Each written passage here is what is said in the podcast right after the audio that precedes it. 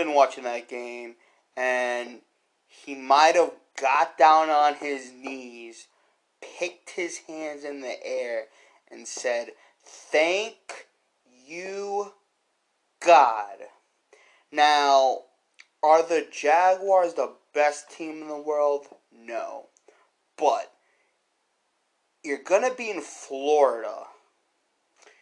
Um you're going to be making a boatload of money.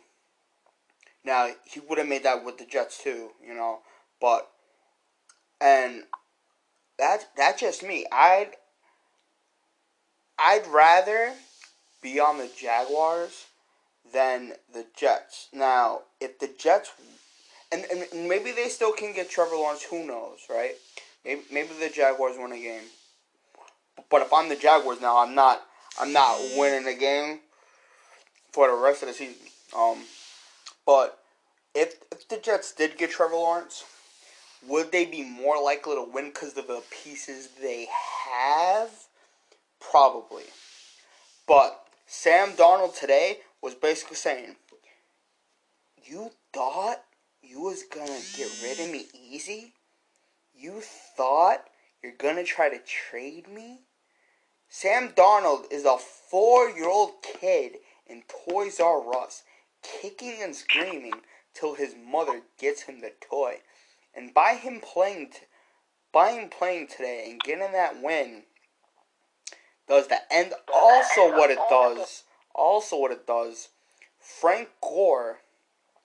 All Jets fans should hate that they signed Frank Gore, because I'm sure as a big veteran in this league, not only for his personal milestones, he it's a pride thing. He does not want to go 0 and 16. And I'm sure he's pushing every week. And that's why they went for it on that fourth down. Right? Imagine if they just take the points. They're to lose that game.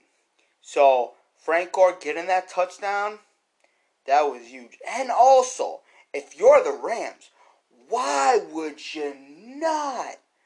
Why would you not kick the field goal? The same reason why the Jets ended up kicking that field goal the second time around they got to fourth down, because you take the points. Alright? It was So, man. 55 yard field goal, just so you know, just so you know, 55 yard field goal. But continue your point. but overall, and I'm waiting for a Julian Gallardi rant rant video. I'm waiting for it. I'm waiting. Maybe maybe he'll do it on the pod. I'm not sure, but oh, he has to be so so upset right now, man. You know, Michael K is on vacation, but I put a tweet, hey, you're gonna have to call him tomorrow, man. And he's been saying it. He, why do you have Frank Gore on this team? He, and now Sam Darnold is gonna have to be very, very cheery tomorrow, very happy, and ah, uh, and the opening, I, I, I played some clips of a bunch of different things, so that's something you're gonna have to hear when this pod drops. But uh, you know, if you're a wrestling fan, there might be something in there. But uh, overall, I mean, and also too, you know, I I finally finally got my cable back. Um, very very excited about that. Uh, around two twenty two this afternoon. You know, I went all of Thursday night, no cable, no Wi Fi. All of Friday, all of Saturday and the first half of today. So I finally get it back because truly, you know, how, how, how many DVDs can one watch, right?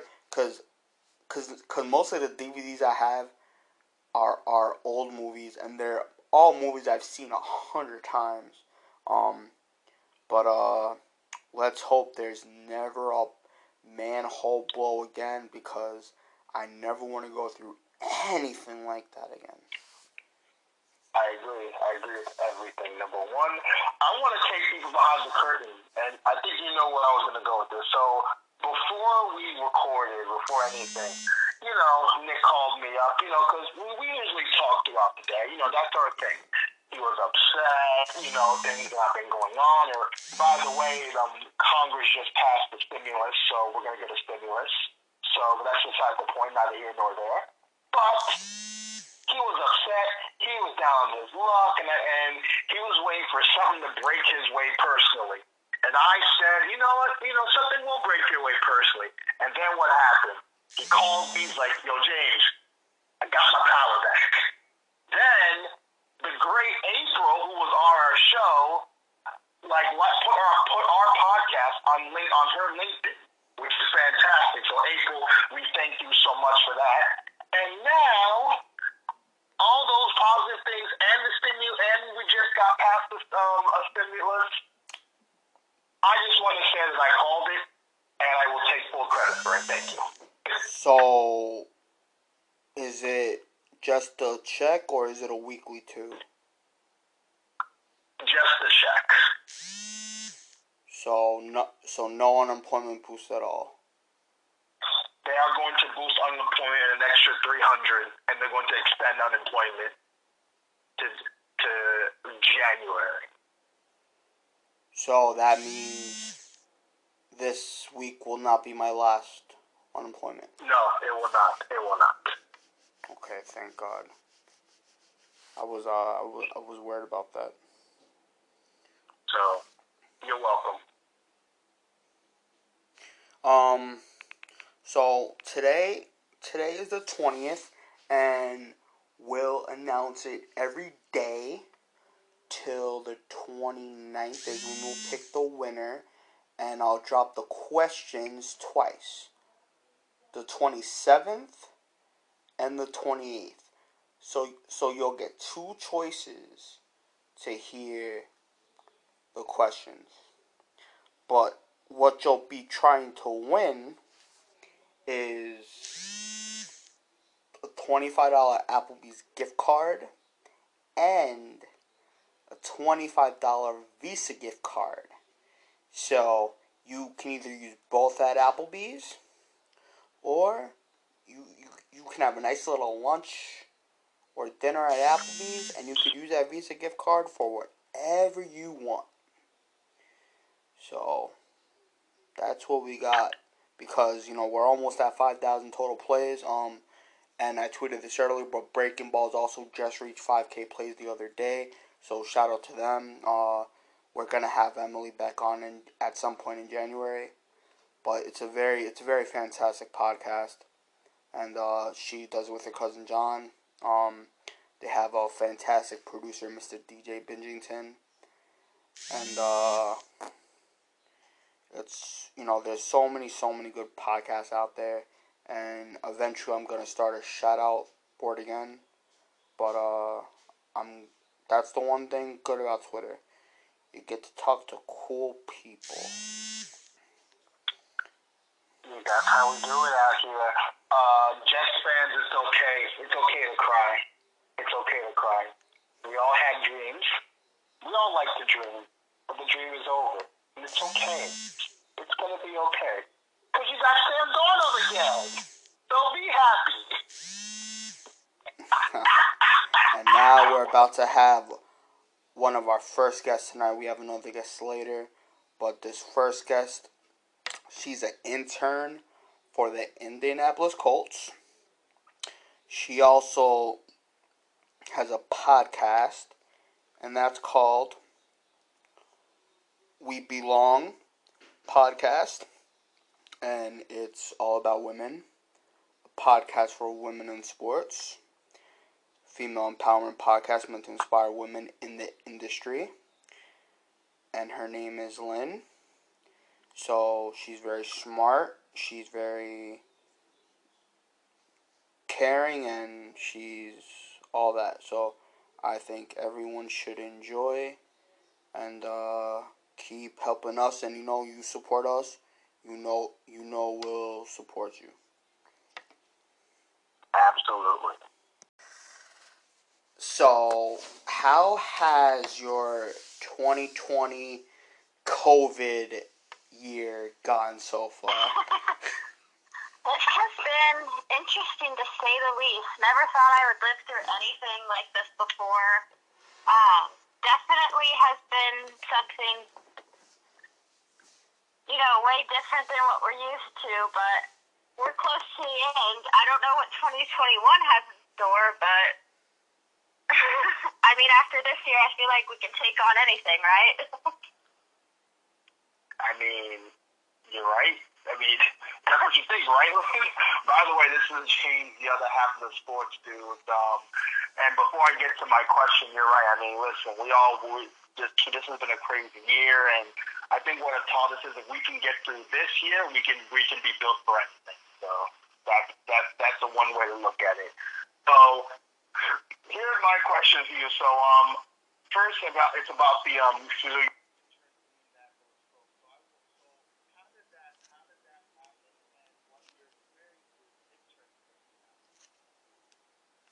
absolutely. This is something I love to talk about. So I started interning with the Indianapolis Colts um, actually last year, so this is my second season with them. Uh, last year I had the opportunity to work in their events department, so I got to help out with training camps, um, different events that they had going on. Um, with that, I also helped out with different special events that the Colts put on, um, as well as um, like helping out with stuff on game days, um, which was a ton of fun. Um, this year, just because things are different, um, I'm working with the guest relations team, so I'm only really helping out with game days right now. Um, sometimes they have like special odd projects that we're going to work at. Um, like for example, uh, we had to help digitize thousands of seats inside of the stadium at the very beginning of the year to kind of help promote social distancing. All right, so you were saying you work with the ticket rep? Yeah, so I kind of work on the ticket ends of things, um, kind of helping get people into the stadium this year, um, which is very different than what I did last year, but it's still a ton of fun, and I still get to interact with a lot of Colts fans, which is always super fun. Um, I've always had my eyes set on working with the Indianapolis Colts since I was really little, um, so it was a crazy opportunity that uh, I mean, when I applied for my first internship, I was like, there's no way I'm going to get this. And then lo and behold, I had the opportunity to interview with them, and here I am today. Um, so it's kind of been a dream come true for me. How uh what what made right obviously you love football but what made you want to intern for an NFL football team? Yeah. Um, so my career goals, like I said, I've always wanted to work for the Colts. Um, working for the Colts has definitely opened my eyes about working in sports in general. um, just anywhere, but uh, specifically my interest started with the Indianapolis Colts. Um, it's just something I've always wanted uh, to experience, um, kind of seeing game days on the opposite ends of what fans see every day, um, which is super cool. Um, so I guess that's kind of what interested me in wanting to intern with them. Um, and I graduate here in May, so hopefully maybe somewhere in the NFL I'll be able to find a job.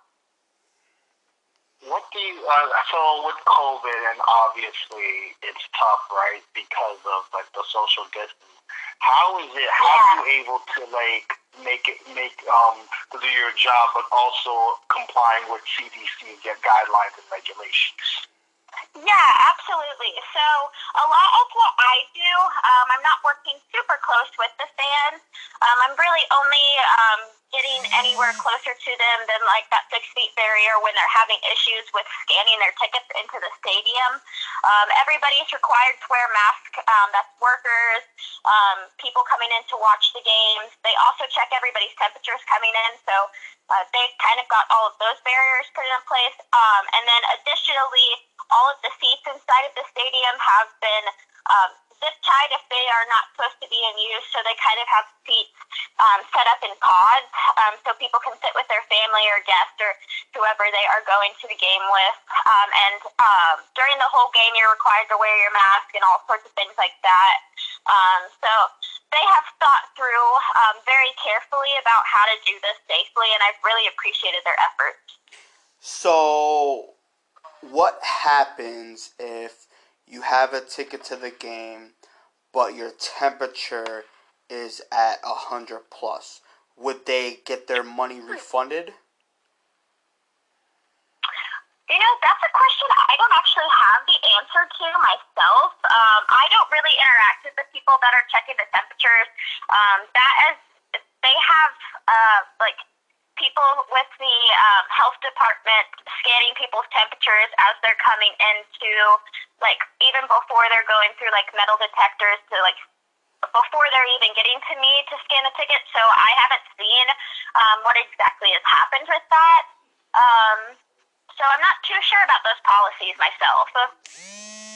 Um, all I mean, it, it's great for you, right? I mean, like the culture playing really well and winning obviously makes your job Yeah. easier. Like, how's the atmosphere like, especially with the Colts now basically a I wouldn't say a lock, but most likely making the playoffs. So has the atmosphere been been like fun? Because let's face it, when winning helps everybody. Absolutely. Uh, they kind of like to say when you're working on the event side of things, you know, everything's a little bit better when you're winning. Uh, the game's better, the beer tastes colder. Uh, so that's kind of the way, nature that we live by. Winning kind of makes our jobs a lot easier. Um, but it's been really cool um, seeing the success from the team this year. Um, it's so cool, even though usually our stadium's fully packed. We've got really dedicated um, season ticket holders um, with the Indianapolis Colts. Um, and even if they can't be at the games presently, um, they've created a really unique community here in Indianapolis and in Indiana as a whole, I will say. Um, that's really um, committed to the success of this team. Uh, Frank Reich and Chris Ballard are really leading a really special front. Um, and I'm just excited to see where uh, the rest of the season takes us with the Colts. Tell us about your podcast and what made you want to start a podcast. Yeah, thanks for asking. So, uh, my podcast is called We Belong, a podcast for women in sports.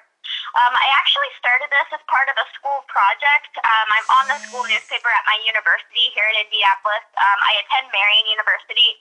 Um, and so I was working on this project for this.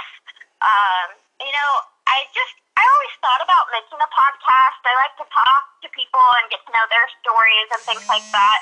Um, so when I had just this idea pop into my head about doing something about specifically women in sports, um, I knew I could really take this somewhere.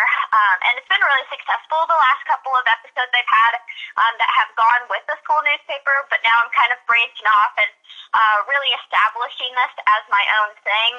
Um, so that's super exciting. Um, it's all about um, really highlighting uh, awesome, badass women in the sports industry, um, telling their stories and getting their advice um, so that I can help out other people who are trying to get where I'm at today. Um, so that's kind of my basis around my podcast.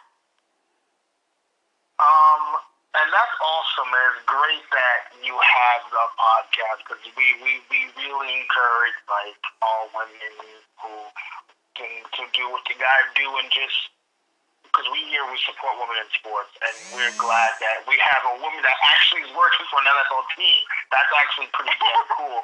So I gotta ask this though, like obviously when working for a team, um, you um, you, what, what's probably some of the what's probably the hardest part about working because there's, there's always good, but there's always one that's like eh. So have you experienced any hardships or anything hard about working for an NFL team? Yeah, that's a great question. Um, I wouldn't say this is necessarily a hardship, but definitely something that takes a little getting used to. Um, it takes a lot of hard work and a lot of energy, a lot of energy, especially on game days. Um, you have to be 100% at all times. Um, you've got to be ready to go um, no matter what is coming at you. Um, so it's really an intense environment. Um, it's really fun once you get used to it. Um, but definitely getting back, uh, getting into the swing of things, um, I would say was something I didn't necessarily uh, didn't necessarily struggle with, but uh, it was something I definitely kind of had to get used to. At this point, I'm kind of used to the upbeat pace of it, um, and so that's been pretty nice. Uh, but yeah, something definitely worth noting that every single game day, uh, you have to come at that at 100%. Um, so, yeah. How did you feel when the Colts drafted Andrew Luck, and how did you feel when he had to retire early? Oh, I actually have some great stories for this. Um, so Andrew Luck, I, I have a lot of really great memories thinking back on his whole career. Um, I spent a lot of that time going to Colts games with my dad um, and watching his pretty much his whole career. Um, I remember when he got drafted. I was a big Peyton Manning girl. Um, I still am to this day, um, and so that was really hard for me to kind of let letting Peyton go, um, and I definitely high, high expectations for Luck um, coming in just because of the nature that we were so blessed to have with Peyton Manning. Um, and it was really fun watching his career. I actually went to his very first like training camp um, practice that fans were allowed to go to, uh, and I I will never forget that day. It was so cool just seeing him in that Colts uniform and really visualizing what the future um, what I thought the future was going to be. Uh, a lot of great games down the road. I actually, uh, one game that sticks out into my head, my dad and I attended the Colts Chiefs playoff game. Um, I'm not sure what year that was off the top of my head, but it was a huge comeback game and something so amazing, a memory that's going to last forever. Um, so that was really awesome getting to see that. Lots of other games I could think of too. Um, but then actually when he retired, um, so last year I was working in the event side of things. Um, they actually had me stationed out at this photo op where I got to stand next to the Lombardi trophies from when the Colts won the Super Bowl in 2006, which, by the way, was like the coolest job I've ever I've ever had. Um, but I just distinctly remember talking to people that day before that had happened, saying like, "Luck's gonna take us to the Super Bowl. It's gonna be such a great year. We're gonna do this thing." Um, and then the game starts, and I am sitting, getting ready to leave, actually work, and you know the news starts to break, and people are looking around like I have the answers. That was the funniest thing of it, but wow, that was a hard day. Um, yeah, Andrew Luck's career is wild. I can't believe I lived through all of it. Um, it's funny because you went from Andrew Luck and you had Jacoby and now you have Philip. So Philip Rivers is probably on the decline, we can say, because you know even though the quarterback he was part Yeah. of that class with with Ben Roethlisberger and Eli Manning. So How's it feel to, for Phil Rivers to finally be on a team that, let's face it, when he was with the Chargers, it was just him and nobody, and now Yeah. a great offensive line, a fantastic defense, and you have good receivers. You got Pittman Jr., T.Y. Hilton. So how's it, Mhm. how has Phil Rivers been for you guys? It's really cool um, having him on our team. Uh, it's actually a really interesting concept seeing he, him and Jacoby interact just kind of in the locker room. They're both really big leaders. Um, you don't see too many backups that are uh, that play that leader role that Jacoby does. Uh, but I love that he gets to do that. But yeah, Philip is definitely a presence on our team. Um, definitely brought a unique culture. Um, definitely that spark the Colts needed, and he's been playing really good the last few weeks, especially, uh, which is perfect timing.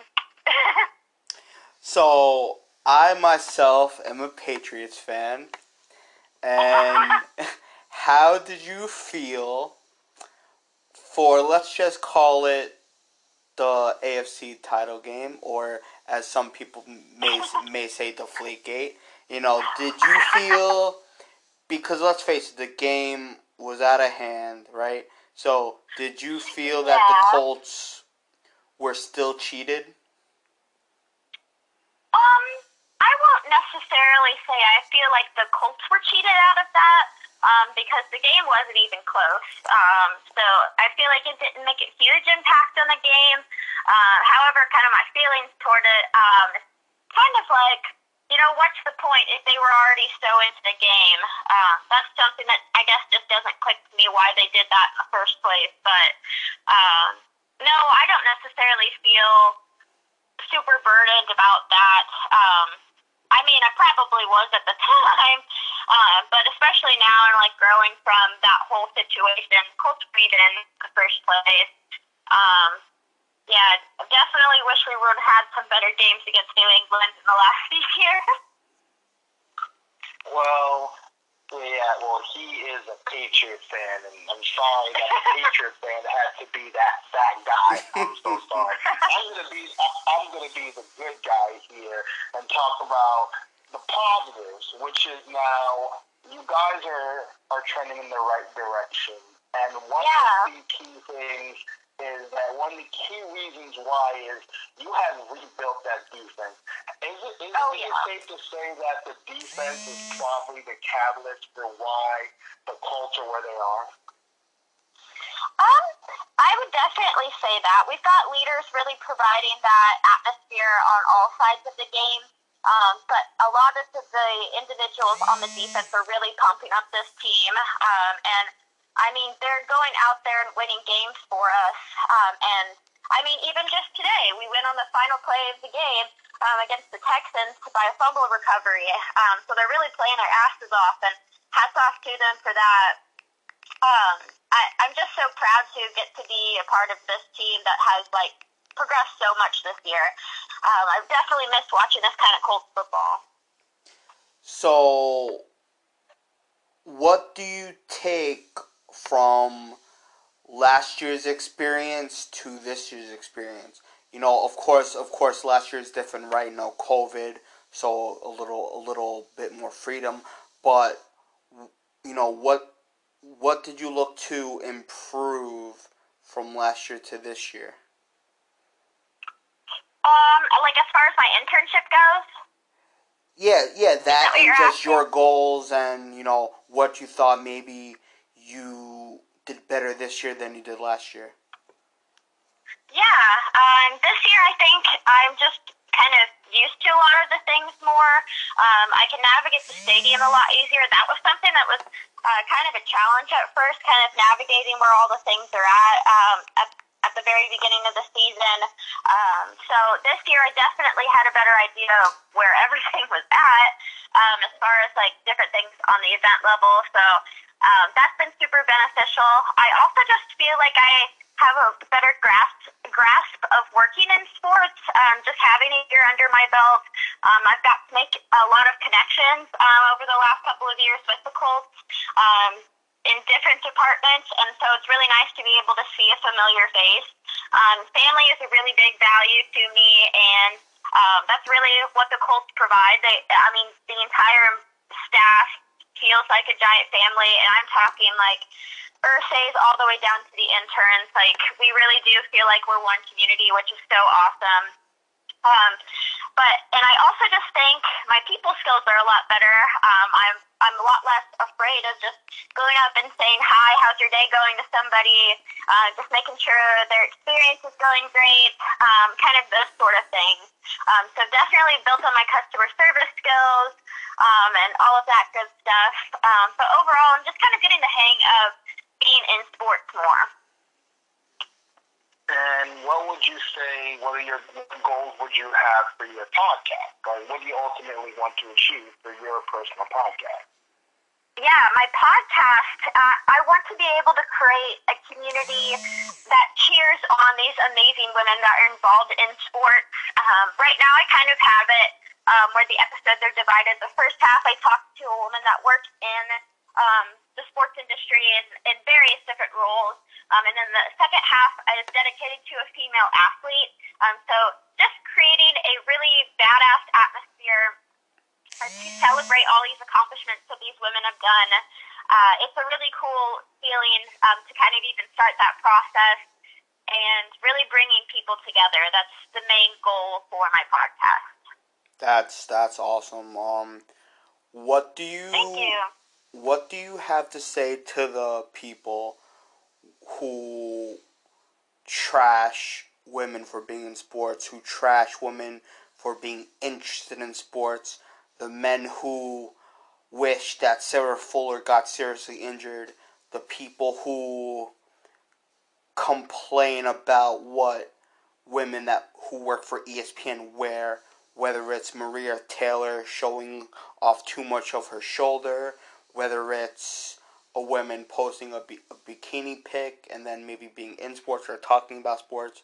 What what do you have to say to those idiots out there? a lot of frustrations and a lot of things that probably shouldn't say on this podcast, but also um, that they're truly missing out. Uh, there's a lot of really talented women in this industry, and if you can't get past those face value things and and you can't see the actual work that they're doing, um, you're truly missing out on some awesome, awesome work.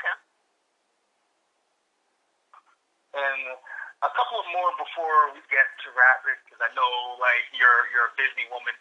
One, what would you say? But this is actually an important one. I got to ask, what would you say to women who who have goals, who want to work for a team? Doesn't necessarily have to be a football team, but just want to work for any professional team in general. Like, what advice would you give them? Yeah. Um, never give up on yourself. Um, there was a period of time um, in my short career. Um, so I actually worked in the athletic department at my university before I worked with the Colts. Um, and there was this short time where I was like, I don't know if I can actually, if I'm actually capable to work in sports. Um, but then I really just decided to put the value in myself um, and really rely on my confidence and never gave up on myself. And I'm not all the way there yet. I'm still interning. I'm not even in a full time position yet. Um, but I continuously go back to this idea of never giving up on myself, um, and that seems to help a lot in my career thus far. And have you ever been discouraged from trying to work in sports just because you're you're a woman? And if you was, how come you didn't let what they had to say stop you from making your dream come true? Yeah, that's a great question. Um, I haven't like directly been um, affected by that, and so I'm really thankful for that. Um, I've heard a couple comments or two in the last couple of years um, working in my sports career, um, but I don't let that get to me because deep down I know my worth and I know how awesome that I can be and how much I am capable of doing these jobs and going out and changing the sports industry. Um, and so I'm not going to let somebody that doesn't have anything nice to say to me stop me from reaching those goals. Absolutely. And since the, and I, I remember before that that Nick wanted to take a take a shot at you because you're he's a Patriot fan. So it must have made a big smile on your face to see the Patriots eliminated in playoff contention. How did that make you feel? Uh, I'm not gonna say I was too sad about it. um, it's just, uh, it's definitely an interesting time in sports, and especially like in the NFL, we're seeing a lot of like, I don't know if this is a good phrase for it, but like a transition of power between teams. Um, and I really think this is where other teams and other individuals like Patrick Mahomes, um, for instance, they're really take, starting to take over the league, and we're really starting to see those. So I don't know. It's interesting. I like that things are kind of changing up, and we're seeing new faces um, really come to light and see them um, play really well. Um, but yeah, Well, sadly, I mean, you did you did use the correct wording, um, but for everybody to think the you know the big bad witch is dead, you know the the Bill Belichick part of this may be true for one year. You know, it is 2020. It's been a weird year overall for sports, but I just want people to remember that there is still a fellow named Tom Brady who's knocking at a door towards another playoff berth. So people need to remember that sometimes because you know, as as as Patriot fans, um, just speaking for me per- personally, I will always root for the Patriots first. But as long as Tom Brady is living and breathing and slinging that rock on a professional football Sunday or a Monday or a Thursday, or in this case a Tuesday or or you know Wednesday or whenever COVID just wants to you know? Um but that's that's what people need to remember. And you never know. Yes the chiefs are slinging. The chiefs are doing their thing. But as long as tom brady's still around and breathing and and has that passion you know nothing is guaranteed in life You know, I don't blame you. That's exactly how I felt when Peyton left to go to the Broncos. So definitely feel your mindset there. Well, that's all they got, so I'll, I'll let that. um, so now, now we're gonna have um, rapid fire, and this is gonna be my favorite part. So I'm gonna ask you some, some questions, and you're gonna give me the answers Okay. off the top of your head. You ready? Are they just like questions about me, or what kind of questions are we talking about? In general. Okay. In general. Okay. I will try my best. Alrighty. Um, what, um, what, what, like, since this is, um, what was the best, what's the best part, what's the, what's the best thing you got so far from working for the Colts? um, the awesome community that I have experienced with the Indianapolis Colts organization. What, what is your favorite sports movie? My favorite sports movie? Uh, mm, hmm, The Blind Side's a really good one. Oh, I like that movie. Um, what, what, what, what, who is your favorite all-time Colts player besides Peyton Manning? Oh. Everyone says Peyton. oh, that's my go-to answer. Um, I guess I'll say right now, uh, Jack Doyle's one of my favorite players. He's cool. He's cool. Um, what was your favorite NFL moment so far this season? This season? Um, specifically this season would have been um, actually Kenny Moore's one-handed interception last week against the Raiders. That was pretty cool. Uh, um, two quick ones. Um, what are you more impressed with? Um, Brady still performing at a decent level, or the decline of the Patriots? Which am I more impressed with? yes. I'll say I did not think that the Patriots were going to decline this rapidly, so I guess I will say Tom Brady. I love that. Last question. Um, who is who do you have winning the NFL MVP? Oh, NFL MVP. Hmm, good question. Uh, probably right now I'd say Patrick Mahomes. All right, that's a fair question. Well, before we get you out Hold on, here, hold on, hold on. Um, Who who did you like better, Reggie Wayne or Marvin Harrison? That's so tough. That's so tough. Marvin Harrison's got a lot of my favorite Colts, um, like individual, like in-game memories. But Reggie's got such a good like personality, so oh, that's tough. If I take it in a game situation, I'd probably take Marvin Harrison. I But just that. as a guy, I love Reggie Wayne. I, I respect that immensely. Well, before we get you out of here, um, where can people find you and find your podcast more important? Yeah, so I'm available on any website that um, you can download podcasts, so Apple, Spotify, um, just to name a few. Um, I also have my own website that has a player that runs through, um, so you can listen to it on there. Um, it's just at buzzsprout.webelong.com. Nice. Well, I just want to say thank you so much for coming on. Thank you and so much. I really appreciate it. No problem. No problem, Take and- care. Have a good and night. good luck with the Colts. Thank you so much. Well, Lindsey, thank you so so much for coming on the pod, talking Colts, talking your internship, talking your podcast. We had a blast. Um, right now, it is three nothing Giants, and before that field goal, Darius Slayton, I thought he would have had an easy touchdown, but the defender was like, "Nah, bro, my fingers are too long for that." He's gonna get tipped and all that. But what do you think so far of Colt McCoy game two? Um, he's, he's not screwing it up.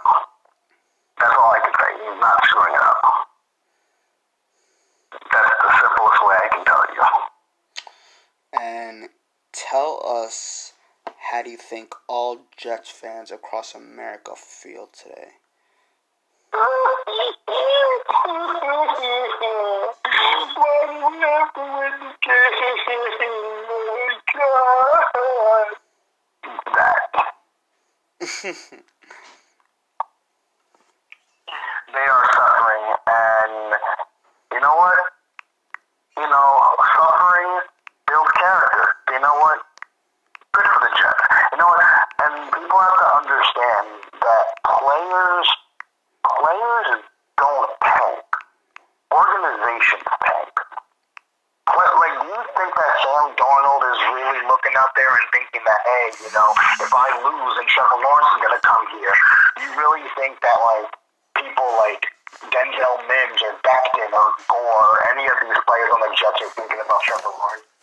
Not one of them is thinking about Trevor Lawrence at all. So, honestly, it's, it's, it's you know, and the Jets kind of deserved it because, listen, it, Trevor Lawrence is, is supposed to be this can't miss prospect. But at the same time, too, though, drafting, drafting Trevor Lawrence doesn't fix all your problems. It really doesn't. The entire team needs to get fixed. I mean, look at Andrew Luck. He was the best prospect. And he got the career beaten out of him. So it just goes to show you that not everything is with the quarterback. The entire team needs to get built. So this is a lesson learned for Jets fans, thinking that that one player is going to save the team. That's true, and now it's obviously 7 3 Browns. Uh, Stefanski is making his way for potentially Coach of the Year, and I think it should be a no brainer. And maybe the Browns just recovered. Kickoff return on a fumble. Aw. No, no, no, no, no, no, no, no, no. The Giants actually recovered. I think uh, there was a guy at the bottom of the pile. Man, This is the second straight game Dion Lewis decided to fumble on a kickoff. Well, for now, that is that. When we record again in a little bit, we're going to talk a lot of baseball. we're gonna talk a lot of women in sports.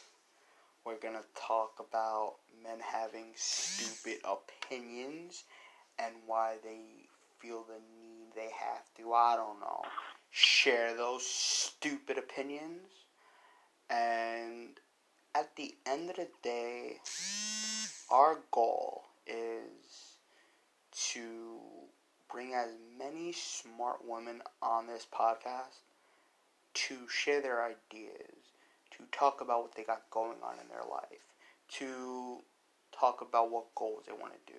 You know, um, our goal also isn't to bash men for being stupid, but if you just so happen to say something incredibly sexist or demeaning or something, I don't know, just downright awful as a human, your tweet or DM or text or however that person feels, it will get screenshotted, it will get talked about on this pod, it will, I'll tweet it out, James will tweet it out, the woman you sent it to will tweet it out, or put it on Instagram, or etc., etc., and then a lot of other people will see it, and they'll bash you as well.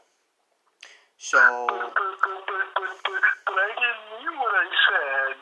too bad. Um, just what does uh Herm Edwards say? Don't, don't, don't, don't press send.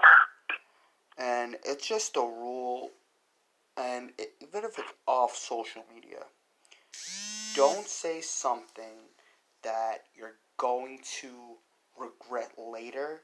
And me personally, I like when you say stupid things because now I know who to stay away from, and I know who's a piece of garbage. And by no means, me and James, we're not perfect as human beings, but we have respect for people. We don't treat people like crap. So therefore, no one would ever have to worry about me or James saying anything racist or sexist or something that overall crazy. So that is why we can do stuff like this because we'll never be put into this position where people will be able to go back to these episodes and say, "Oh, you said that, but you were saying this on your pod," you know, you know, like those of this you tweets. So, just you know, if you're gonna be an asshole, I guess still be an asshole, but maybe be a smarter asshole. And now, of course, we'll be recording most likely when this game finishes. But right now, where we're at, James, on under two minutes, give us your thoughts on what you've seen so far, and what do you think the end result will be. Right now, um, I like the way the Giants running the ball, but they can't get a pass rush because they're not stopping Baker, um, Baker Mayfield. They're making Baker Mayfield look like Josh Allen, and the way this is going, it feels like Cleveland's going to win this game. It's seven to three right now, but the Giants are driving. But the way that the way that Cleveland is playing, it looks like they're going to win this game like twenty-eight to thirteen. Ooh, and that would make the Browns ten and four, and that should get them in a nice playoff spot. And we'll have mm-hmm. some Browns football, and that has to make Gabby very, very happy, and all other Browns fans extremely happy. And you know what? I'm I'm for it. So, yeah. I have nothing against the Browns. I'm, like the Browns do deserve it. They they've had a long time coming. Um, they they they've been a beaten up franchise, so they do deserve it. It's just going to be unfortunate going to be coming at my expense. So that's that's the only that's the only negative. It's going to be coming at my expense. And Colt McCoy does a nice little drop back pass, just gets the first down. Well, we will be back. Look, this guy Benjamin is putting up serious money for this thing. Yeah. Happy birthday, Mr. President. Happy birthday to you. Not much, so we're gonna have our second guest of the night and our last guest in a little bit.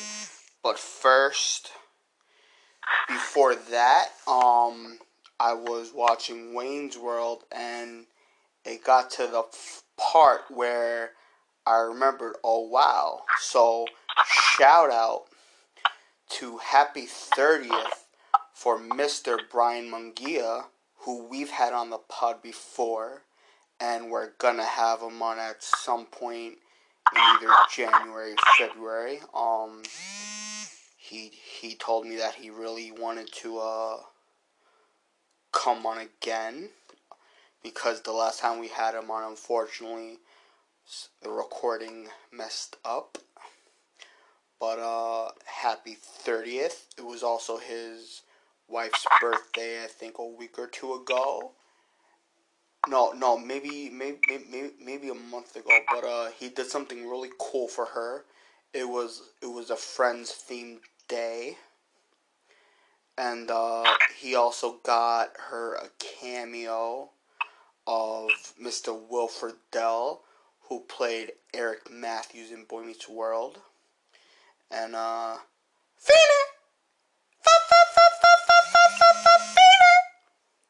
You know, um and I promise I wasn't practicing that all week.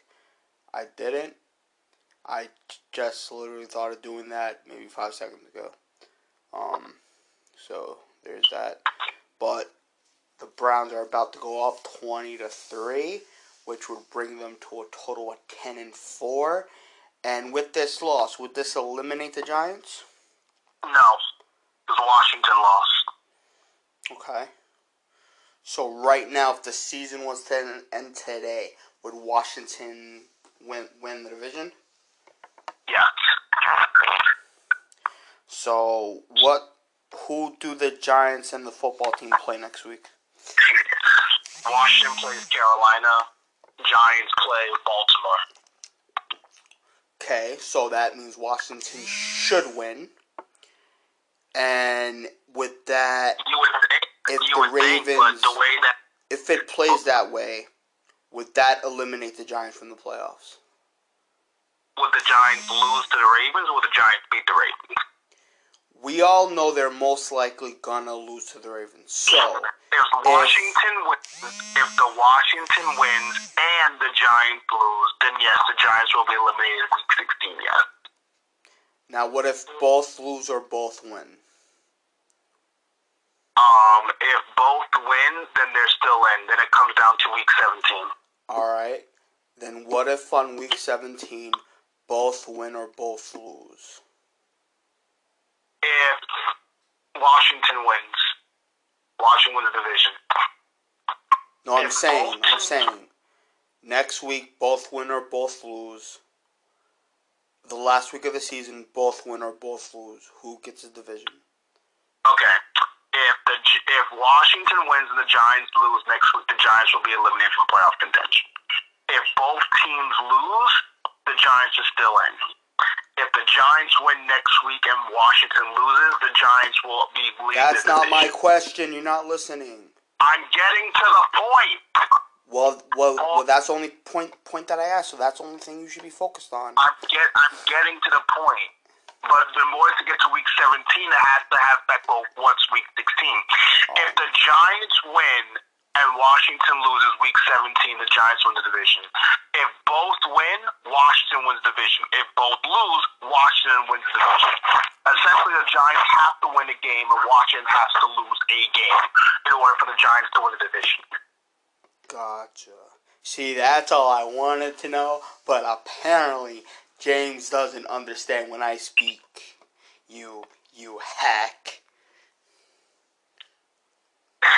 Well, the Giants earned that loss, especially after going for that stupid fake field goal.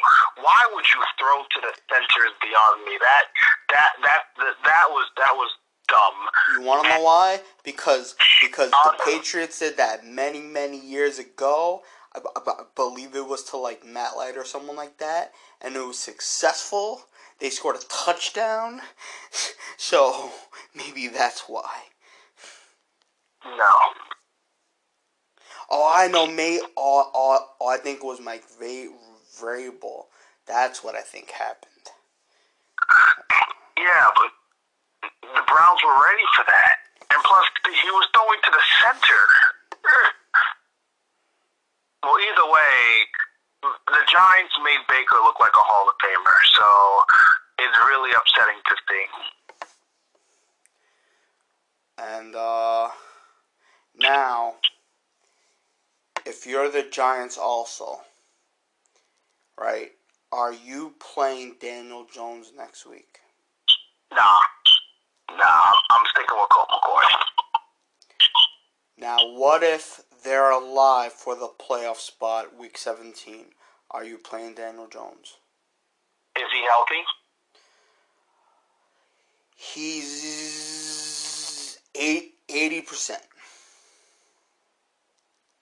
I'm playing Colt McCoy. Wow. Wow. Okay.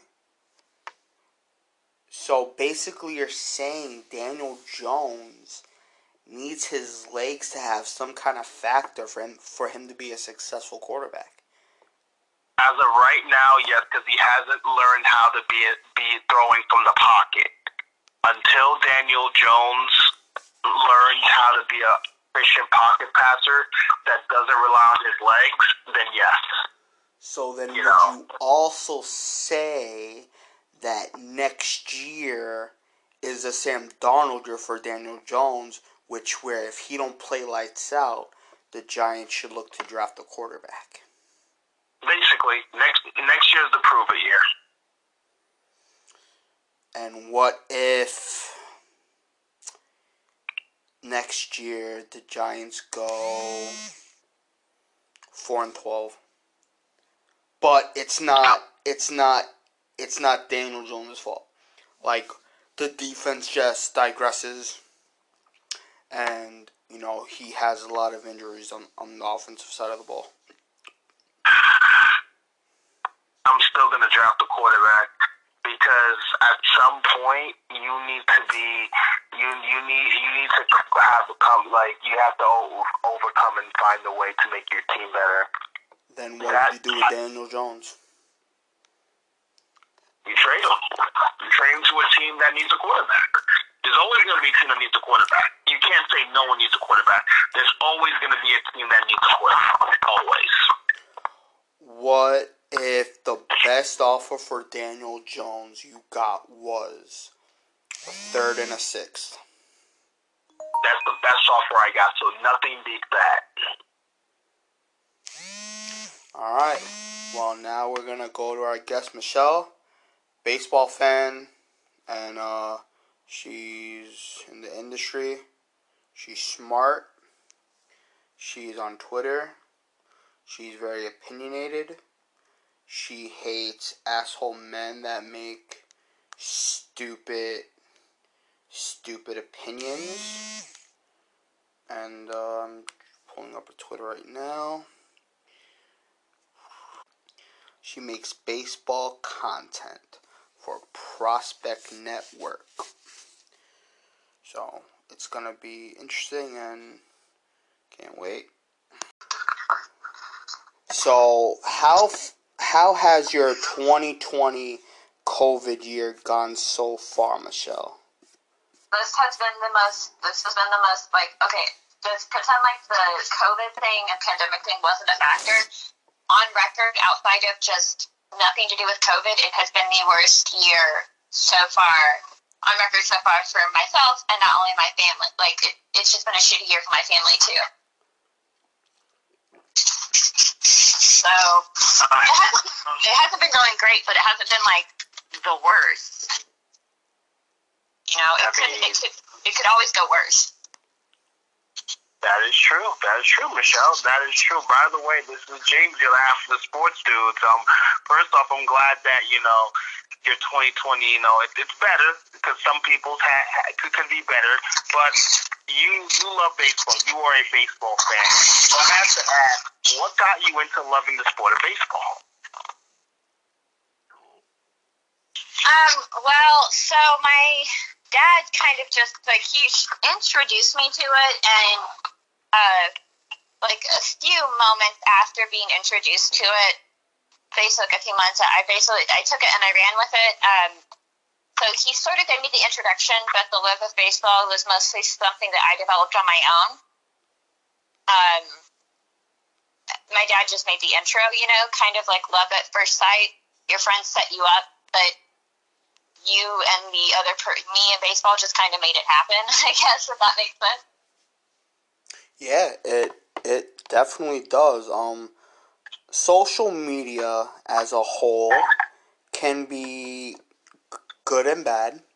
It can be interesting. It could be crazy. It could, you know, it's a good way of also shouting out people. It's a great way of also letting bad people get known. And lately, whether it was guys making stupid comments about Sarah Fuller or mm-hmm. just any women in the sports industry, whether it's talking about their outfits or over sexualizing them or just being disrespectful when almost every guy in the world has a mother, a cousin, a sister, a grandmother, an aunt, which they wouldn't want them disrespected, but because they're not related to these women, they either want to hit on them, send unsolicited pictures, or just try to treat them like shit. So, what's your thoughts for all those losers over the keyboard? Uh, for keyboard warriors, my only thing is is that I can't pretend like I haven't been of can like. Okay, so what is your policy on like curse words and stuff? You can say whatever you want. Okay, cool. I just wanted to be like, I wanted to ask before I'm just like f this and f that and blah blah. Uh, I just wanted to be courteous of you know kind of how y'all do things. Um, yeah, because I never know. There's been some podcasts I've been on where they're like, "Oh, please don't curse," and I'm just like, "Oh, wish I would have known that before." uh, would have gotten it all out of my system ahead of time. Um, but anyways, back to the subject. So, guys, uh, I think that a lot of so there's no excuse for their bad behavior. Um, I think it's uh, the attitude towards women in sports sometimes, and there's been a lot of a lot of progress made, but sometimes it's just really disappointing. It comes down to the fact that no matter how much knowledge or how well prepared or your credentials or no matter what you do, it's going to come down to some guys having a very antiquated view of females and how they perceive their uh, females' role in society, like in sports. They don't believe that women belong commentating, belong commentating in football. Sorry, I'm getting a really weird echo. It's cra- it's crazy. It's crazy because you always see this, Michelle, right? It's the loser guys. It's always the guys that under 100 followers that always want to get under your skin. And why is it that those people, like, they just want attention? I feel like if you don't, I feel like if people don't give them the attention, maybe the trolls will go back to their hiding place. Well, I mean, I always offer for, for for the guys who do that. I always offer as, and I said this a couple of times, and this isn't me threatening them, but um, I am very well educated when it comes to the world of sports. I've been, uh, I mean, especially in baseball. I I mean, there's a reason why I work for the props network. It's because I have knowledge. It's because I know what I'm talking about. And it's because I'm able to articulate it in a manner that um, I just know what I'm doing. Um, and how do I phrase this?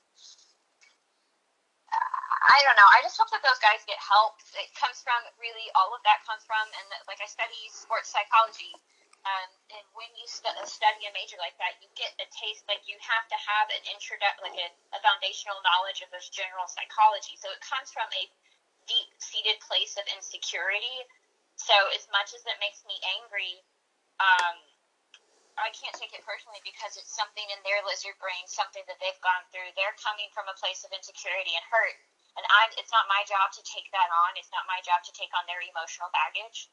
So I try to just leave it aside. But sometimes when guys just won't stop, I'll be like, all right, you know what? If you really want to have this discussion, or you really want to make that point, or want to get nasty with me, why don't we have that discussion in person? And if it came down to it, I would throw hands. Like I do not care.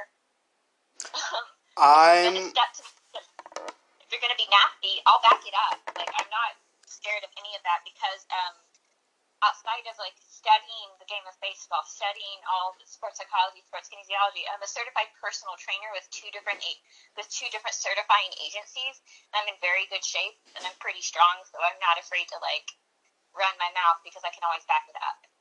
I'm also sure you get these kind of story replies or DMs, but a pretty good follow on Twitter, Gabby Gowdy, shared one oh of her shared one of her story replies.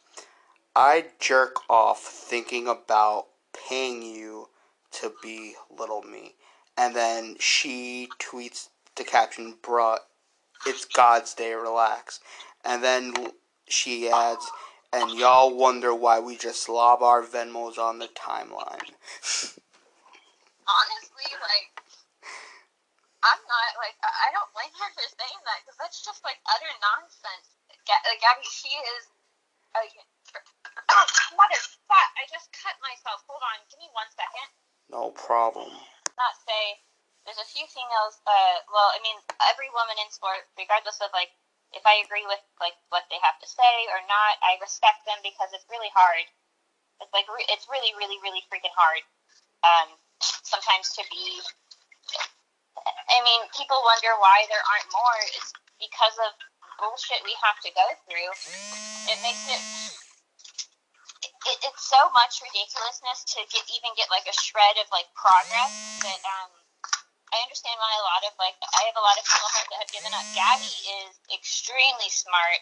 She's extremely well like like she knows exactly what she's talking about. Um, I can't say again like enough good things about her. Um, Yeah, she's she's very awesome. A Browns fan who the Browns are currently winning right now. Um, and there's also so many more, right?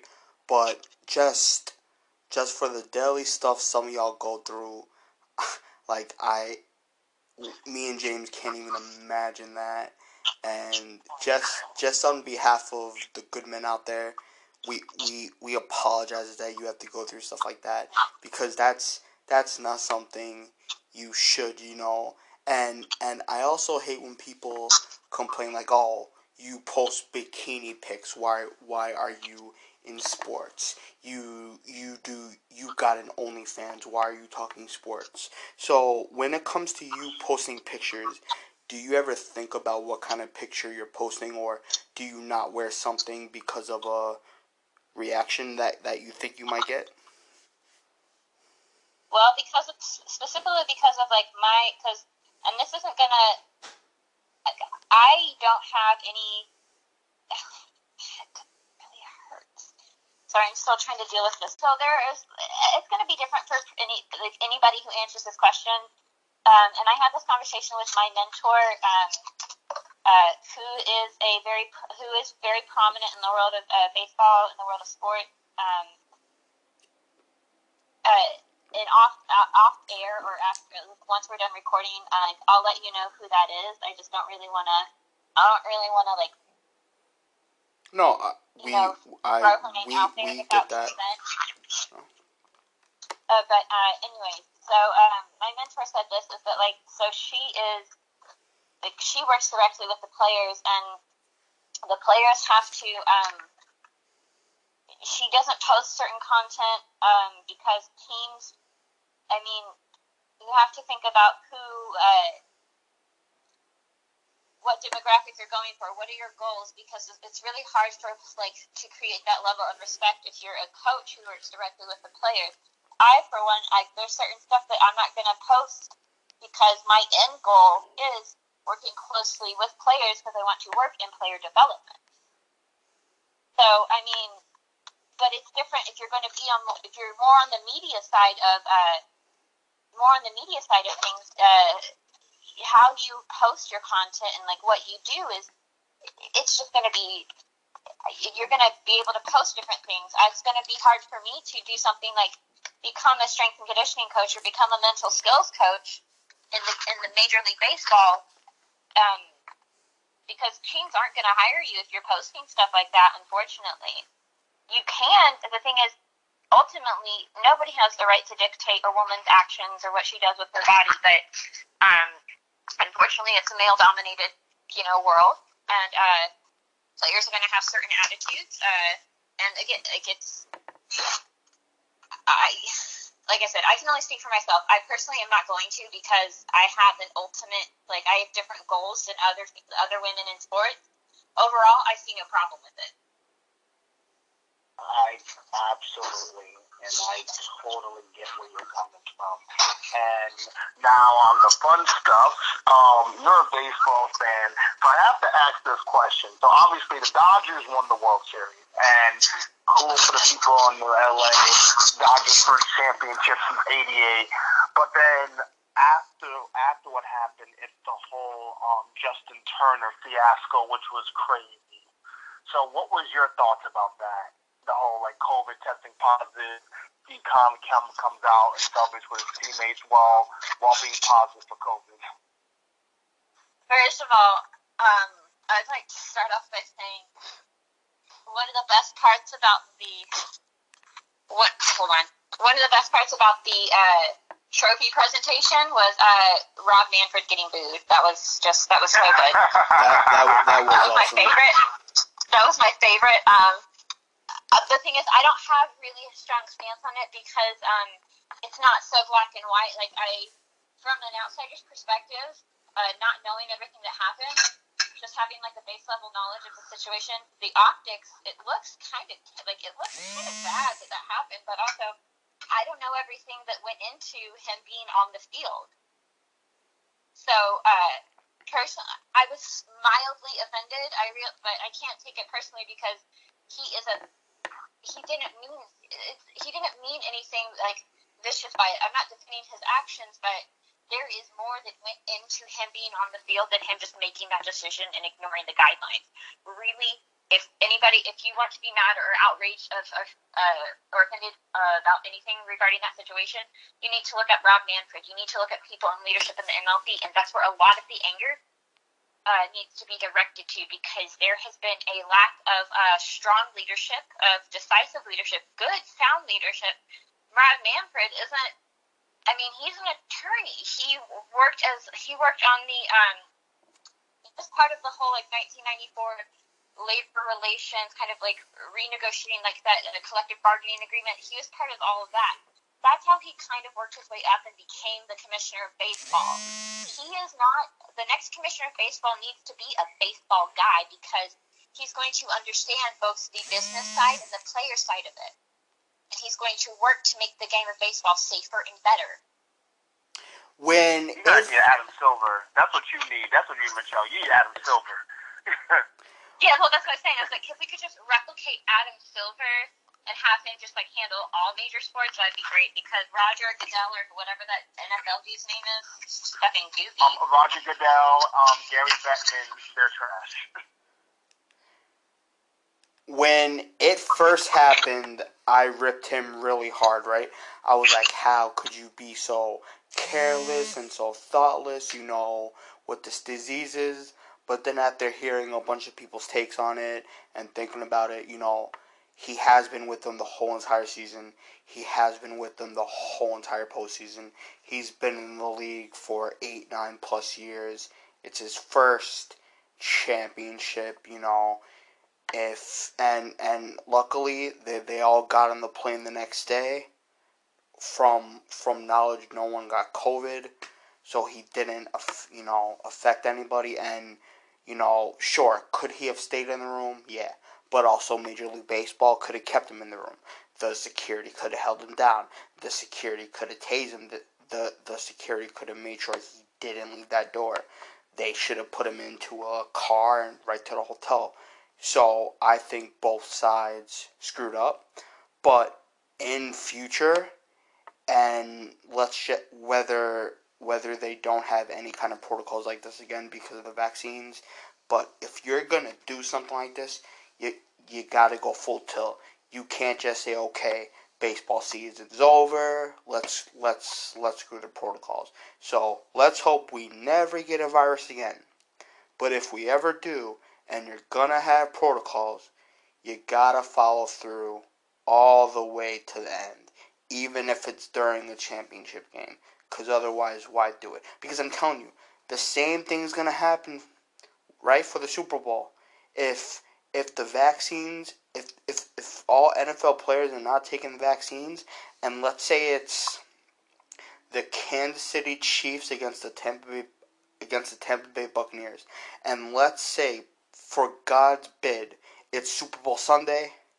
Patrick Mahomes tests positive. Are they going to keep a secret so he plays, right? Or would they delay the game for two weeks to get a fair advantage, right? So it's just, you know, you you got to find a way to don't make yourself look stupid.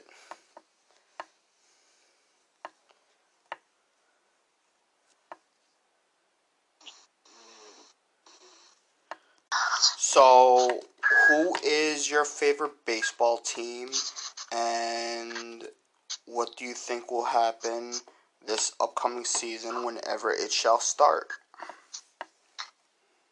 Um, well, my incoming, uh, sorry, sorry, my incoming, upcoming. Uh, my favorite baseball team has been, and will always be probably till the day I die, the Houston Astros. Born a fan, gonna die a fan.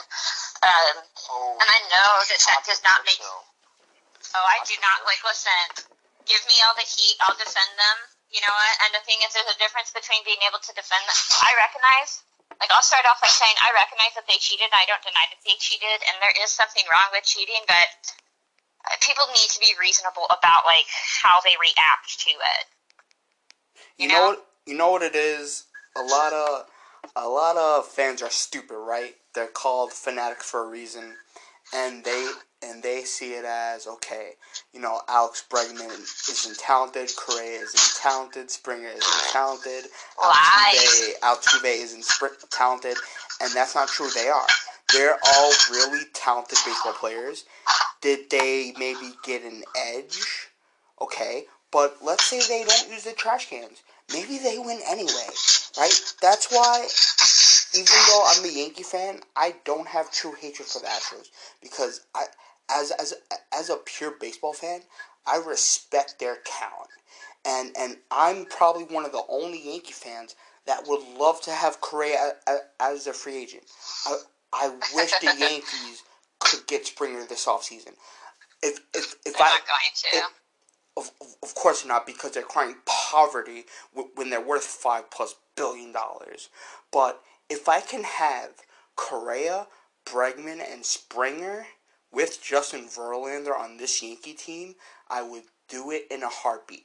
And and the and, Right. and, and the majority of Yankee fans will say, "Oh my God, no! I don't want those cheaters."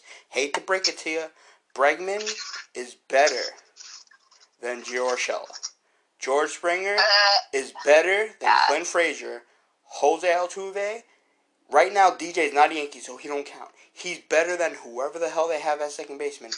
And the only person that's better than Justin Verlander is Gerrit Cole. Other than that, yeah. But okay, so let me point something out about Gerrit Cole. Gerrit Cole is undeniably talented. Yes, you are correct. He is a very, very, very extremely talented ball player. But look at his season and look, uh, look at his seasons prior to joining the Astros. I They're only I okay. They're only that okay. They're only okay. They're only okay. So when, when he was with the Pirates, it was only okay. The big, like the game changer for him was who he got to work with. So you people need to put a little bit more respect on Houston's name because, well, not really Houston's name, but like uh, The pitching The coach. pitching Brett coach. Brent Strom. Brent Strom. His name is Brent Strom. Everybody should put respect on his name because he is one of the smartest and best baseball coaches around, and he knows more about the. He'll probably forget more about the game than most will ever hope to learn. Um, he's seventy. I think he's seventy-two now. Uh, he might be seventy-one still. Uh, he's a large part of the reason why you see guys like uh, Charlie Morton, like he had a resurgence in his career because he came and he worked with us. He got to work with Brent Strom. Brent Strom is a um, people could say, oh, it has to do with like illegal substances. Well, no, he knows about. He introduces different techniques that uh, and ways of creating spin rate than most coaches do because a lot of like uh, like respect to every major league pitching coach, respect to every coach in the league because they're getting to do what a lot of people will only dream of doing. But um, Brent Strom is unique in the fact, and I'm sure others do that, but he's the only one I've really heard on record say like he like he looks at different he looks at other sports like cricket. He looks at techniques from cricket from sport, sports around the world, not just the game of baseball, on how the like how their pitchers or their the game's equivalent of of a pitcher operates and so he takes those techniques and he's able to translate them over into the game of baseball and able to uh, take uh, use that and give that information to the players. He's 72 years old. He'll be 73 next season. Ah, I called it. I knew it. I was like, I never forget Strami's birthday. Um, I, I'm gonna say this, and I'm gonna say this as a as a Yankee fan myself. As the the cheating thing, okay, I I will and I and I will say this as a Yankee fan. No, no, no, no, no, no, no. Hear me out. If the Yankees did the same stuff that the Astros did, I would hammer the Yankees equally as hard. Because I don't, because cheating, whatever. But I'm gonna take the cheating aspect of it. Houston's a talented team. Houston knows how to develop its players. So with Correa and Bregman and Springer, well Springer's obviously going to be gone, but you got um your um your Yordan Alvarez. You guys know how to develop players. Dusty Baker's a great manager for your for your team, and Houston as a whole, Houston is not going anywhere. So I just got to say that I respect Houston as a talent because the cheating, it is what it is, and I'm over it. One thing I don't like about not not you because I know you're a good fan. Some of the I haven't always been. across- I've been an asshole in the past. Like when the scandal first broke, I was horrible. I was like an obnoxious oh. troll. I would go through like Oh. people who were talking shit. I'd be like, oh, you know what?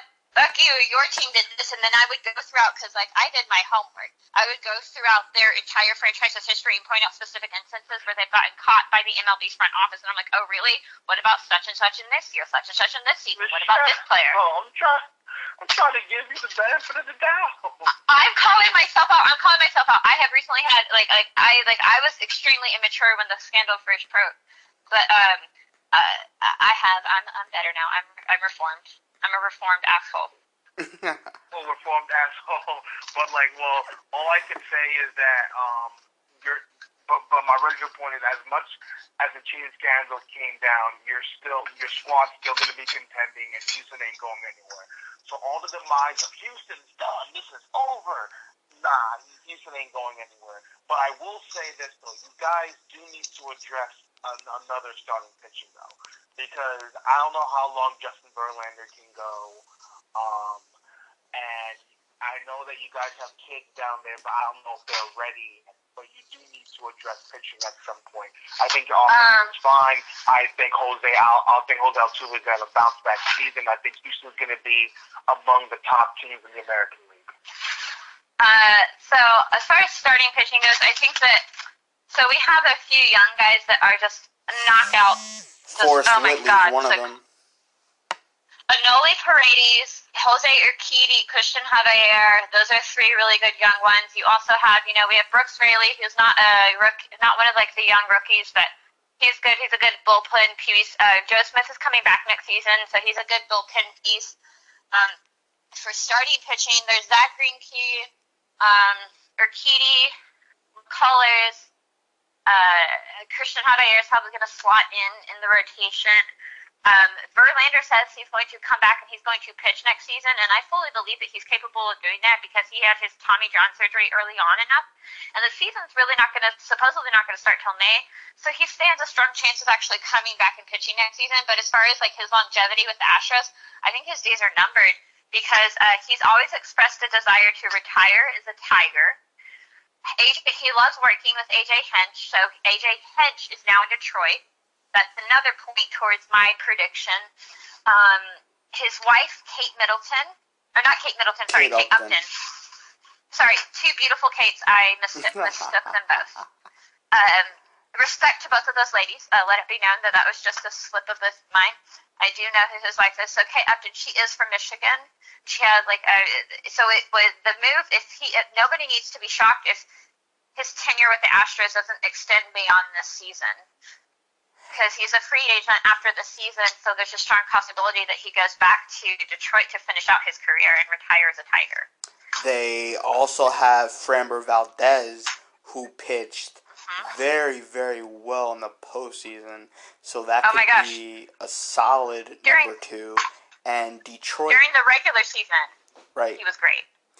and Detroit is an up and coming team. I mean, I think Dusty Baker was perfect for what this for what this year was supposed to be, right? They, they, they were mm-hmm. supposed to get berated for every ballpark that they were going to go to, right? It happened all of all of spring training one. And that's what will happen this year because cause let's face it, you know, they they got nothing and the fans Hello? Hello? you hear me? But uh, you know, the fans won't forget. So it's like last year, you know, was just, you know, they they didn't get the full brunt of what they'll go through this season because, you know, whenever they start the season, if it's in May or June, most likely will be fans. So you know, unfortunately, they're probably gonna be hit a lot especially Bregman and Correa, and that sucks. And I and you know what? I I hope it don't happen because when you get hit by pitch, there's a big chance that you getting hurt. And I hate when people tweet, "Oh, I'm glad I'm glad he got hit. I hope he gets hurt." That's horrible because what if how how how did you feel as Yankee fans when Aaron Judge got hit on his wrist and he missed the whole second half of the year? Sucked, right? So, nah, just just get get your stupid little booze in, but don't do death threats. Don't try to hurt players on purpose. Don't don't make yourself look like an asshole. Um, I think that the upcoming season, uh, I think hopefully it goes a lot smoother than prior. Uh, oh my god, sorry. I really messed myself over with like accidentally. I wish like uh, just part of like like I said, just part of like my lizard brain, meaning like the very like most base part of uh you know, my brain like get mad when somebody says something about something that I love, of course. But I'm not gonna wish physical harm upon somebody because that's number one, that's just messy business and bad karma. And number two, I don't actually wish for another person to get hurt. Right? Of So- course. um, I really don't want to see any physical harm done. I understand that like there's a way there's like some unspoken it's not necessarily like a written rule in baseball. It's mostly just like a player's understanding like if you do A, then B will be the reaction. So I think that everybody knows what's coming next season. Um, I I just really I'm I mean, so like the Yankees have been, and I'm not like this is not me dogging on you guys. So the Yankees have had some public cheating scandals, and have some pretty have had some pretty scandalous stuff on and off the field that still get brought up to this day. So I know that this is not going to go away anytime soon. But at this point, I'm just like past it. It doesn't bother me as much. And I know that the players are just like, especially since they had that ridiculous amount of success in the postseason, I don't think the players are really going to let it phase them too much because they're like, talk your shit, but we still are one of the best in the league. So Exactly. That's why I love so much when Correa hit that walk off home run, and I and and I wanted, I wanted the Astros to get to the World Series. Not only not only for a great story, right? Astros Dodgers rematch, but I cannot root for a team that just bounced me out of the playoffs. It's, it's like it's like Yankee fans forgot why why you didn't go to the ALCS. The Tampa Bay Rays just beat us, and and you're wanting the Rays to win. I don't understand that. For for me, the the Astros proved, you know what? Our pitching may not be as good as it was last year, but it's it's not bad, right? But our bats, we're so fucking good that you know what? Don't matter.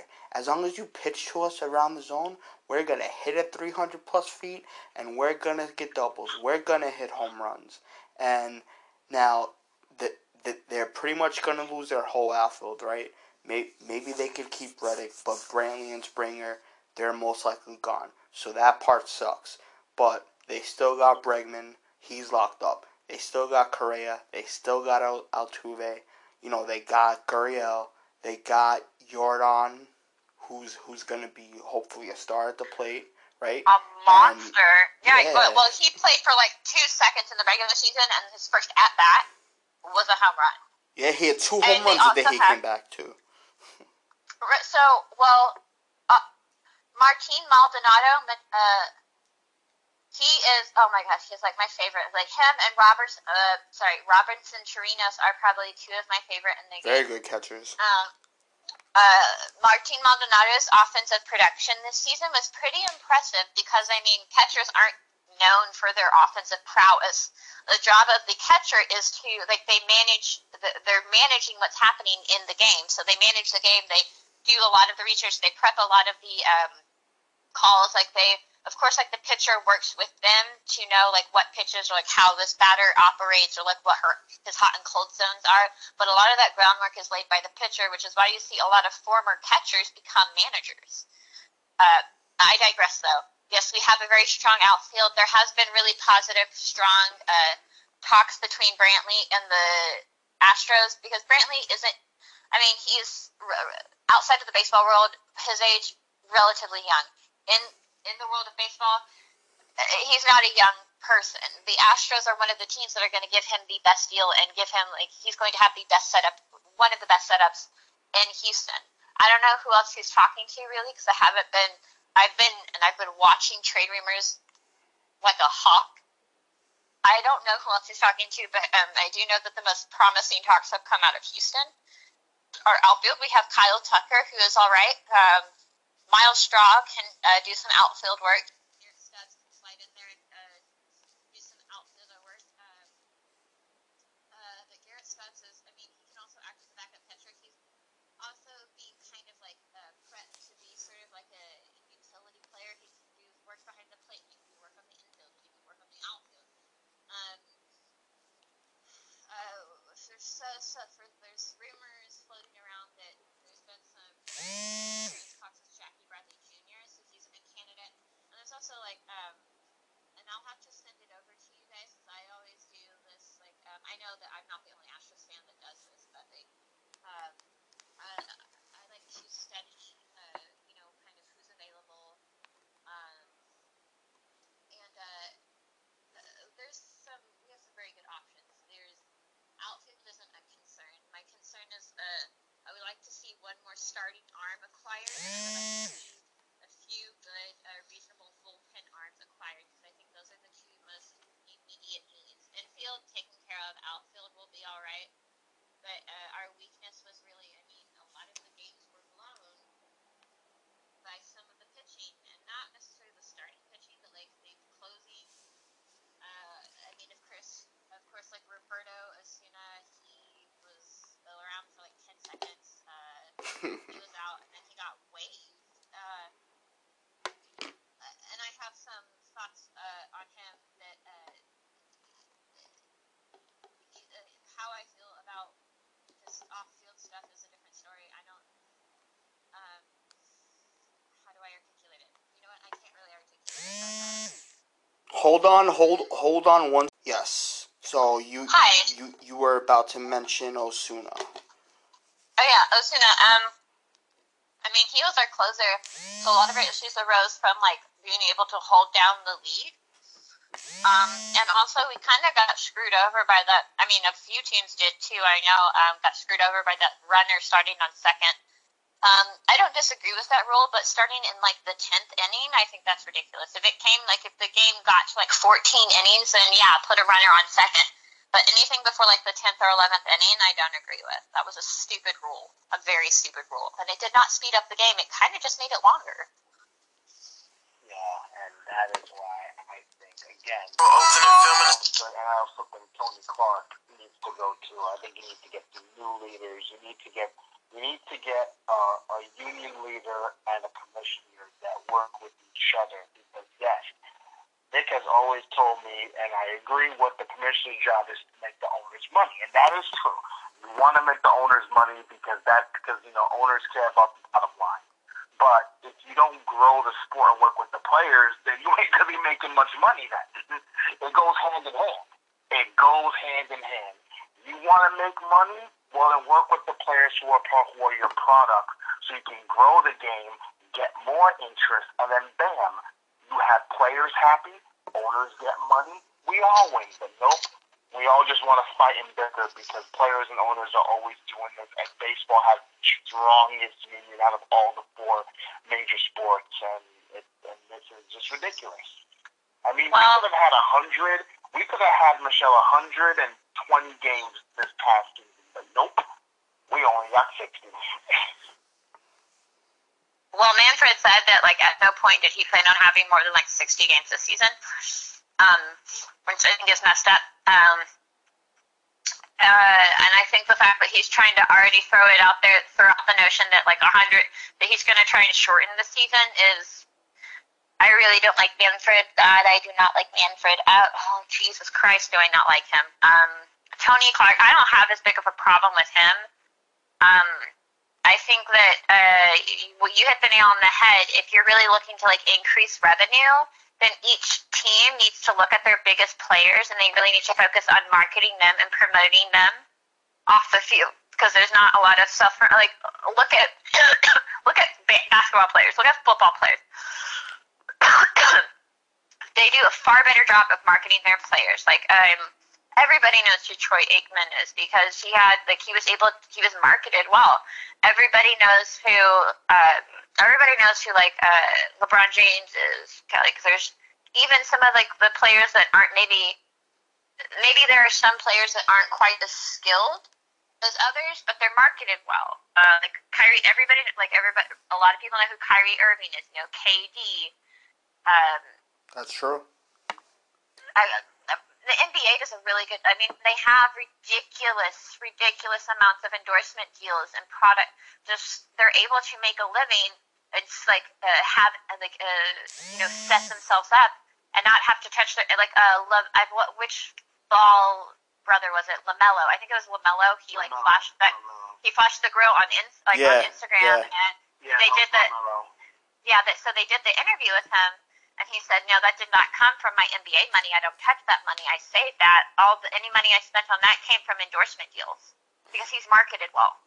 That's Because that's uh, That's that's what Yeah, Shaq that's did. most You know, athletes are Shaq Shaq never spent a dime of his NBA money. He he spent it on his movie money and his endorsement money. And you know what it is too?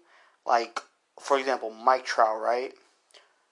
Best best player in baseball, but cuz he's on the West Coast and the only way his personality shines is when he's the the stupid weatherman at the All Star weekend, you know, and then and then he's he's he's pretty active. he's watching the Eagles. He's pretty at right, you know, Eagles too. He's he's pretty active on social media.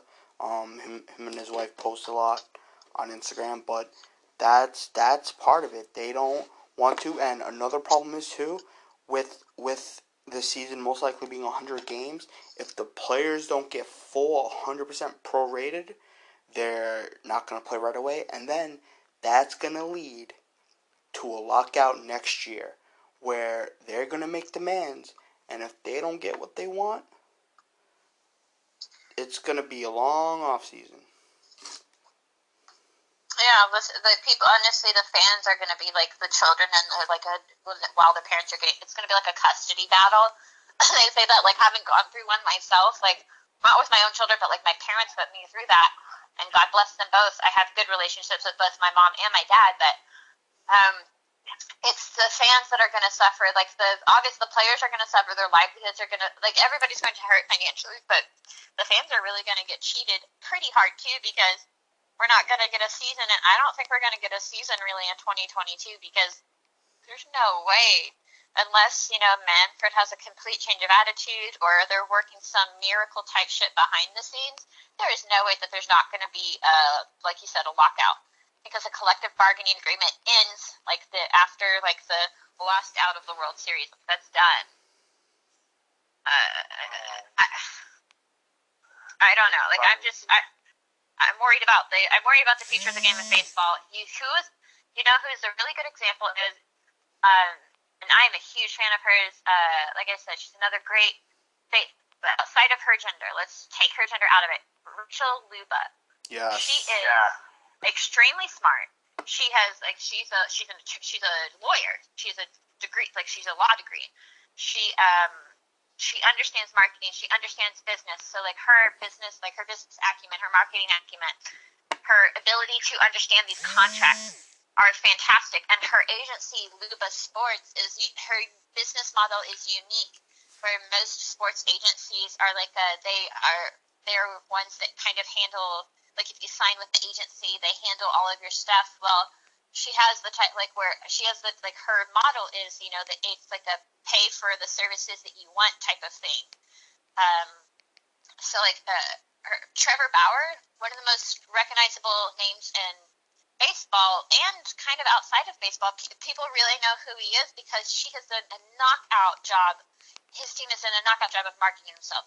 Trevor is. Um, you know, I may not agree with, you know, some of what he says or does, but most of what, like, he is so fucking smart. He is so talented. He, and he's one of the better known players right now because why? He has good representation. He has good marketing. She has done an outstanding job of taking care of him and getting his name out there. Even And- with those, like, silly, silly things, like the little polls, like the baseball Twitter polls. Or, Yes, best baseball Twitter by uh, Danny Vietti. We've had him on the pod a couple times. He won. He beat Jared Carrabis by two percent, and uh, Rachel Luba also became the thirty under thirty for the Forbes. So she's that that that whole camp is just awesome, you know, and and he he gets it. He knows that his life is gonna be more than baseball.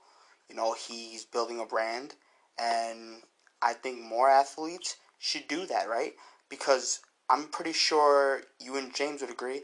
We we like when they conversate with us. We you know it's it's it's cool. That's why I also love what Steve Cohen's doing. No other owner besides Mark Cuban does that. I, I love it. I think it's fantastic, and it, it, it's funny because um, I I don't know if Michelle, I don't know if you like this sport, but you know how we have the big three have baseball, basketball, and football. Right now, basketball is like it's, it's about it's getting it's going to draw stuff football, the most popular sport because it's athletes, and and hockey, which has been the doormat sport, because everyone forgets, oh, hockey exists. Fuck hockey. and- I'll go on record saying that. Fuck hockey. No, I'm just I- kidding. Uh, no disrespect. Oh I just, it's God. like, oh it's God. just macho ice skating. It's just macho ice skating. That's all. You're Michelle. awesome, Michelle. You're awesome. Michelle, you're, you're, you're, like me, Michelle, that hurt my feelings a little bit. I'm That- sorry. Listen, I'm did. so Um, sorry. um, I, I am the biggest hockey fan. I'm probably the bigger, biggest hockey fan than all the three major sports because it, it, it takes a lot of skill to ice skate. It, it's, it, it ain't easy. I- It ain't for the faint of heart. So, but but but it leads me into baseball because baseball is on that little bordering peak where it's like they're so stuck on traditional values, but they're not adapting to the new age. They're not adapting to how to get their young kids, the 18 to 39 demographic, into baseball because God, people have short attention spans. That's like like basketball. It's quick pace. People like people like football because of like the hard hitting. How can you get fans? How can we get more Trevor Bauers into baseball? Like, how can we get people to express more of their personality? That's why I Well- in baseball. The no, like, easy way to grow the game is blackout restrictions and market blackout restrictions in that shit because it's going to make the game more accessible to a larger range of people. Number two, make it more affordable to be a fucking fan. Like they're pricing people out of fandom. Parking, so like in New York, uh, uh, like uh, you don't have to worry about like parking. Really, Cause you just take like the subway there or whatever. But um, parking is just it can be like thirty bucks just to park.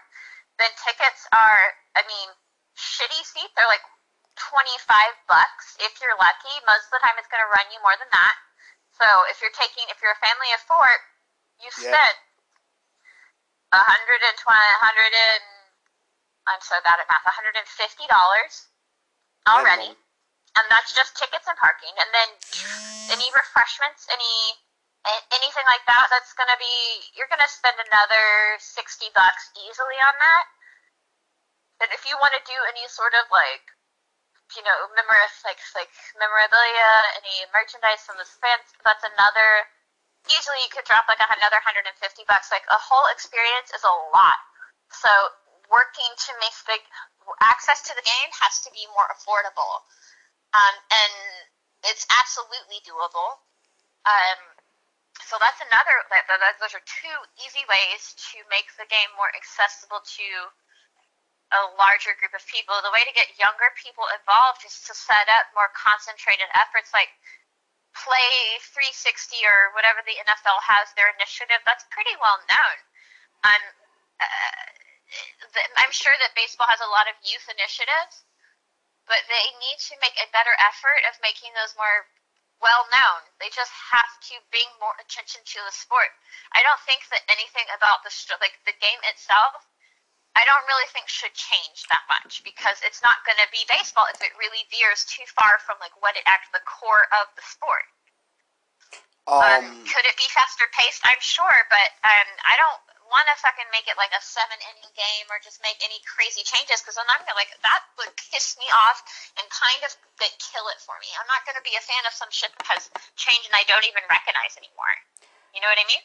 that's the problem. People's attention spans. You know, if it's if it's not if it's not two hours and twenty minutes, they're gonna tune out when commercials on. I don't agree.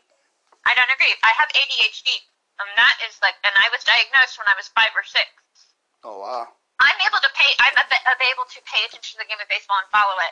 If people really want, like, if people really want to be interested, it has nothing to do with attention spans. Short attention spans are getting shorter, but there are other ways to grow the game besides changing the actual game itself. There's outside factors that will be able to make it accessible to a wider audience. They need to do a lot fucking better job of building up females in baseball and younger girls in baseball because a lot of girls once they reach a certain age there's a lot of younger girls more and more younger girls playing baseball but once they hit a certain age like when they get to probably middle school high school age a lot of them stop trying to play baseball because there's so there's so much discouragement. They're, oh play softball. Oh do this. And no disrespect to the game of softball it is a very difficult sport. It takes a lot of skill it takes a lot of effort and they are amazing athletes, but they need to do a better job of, uh, first of all, I know, like making the game more diverse.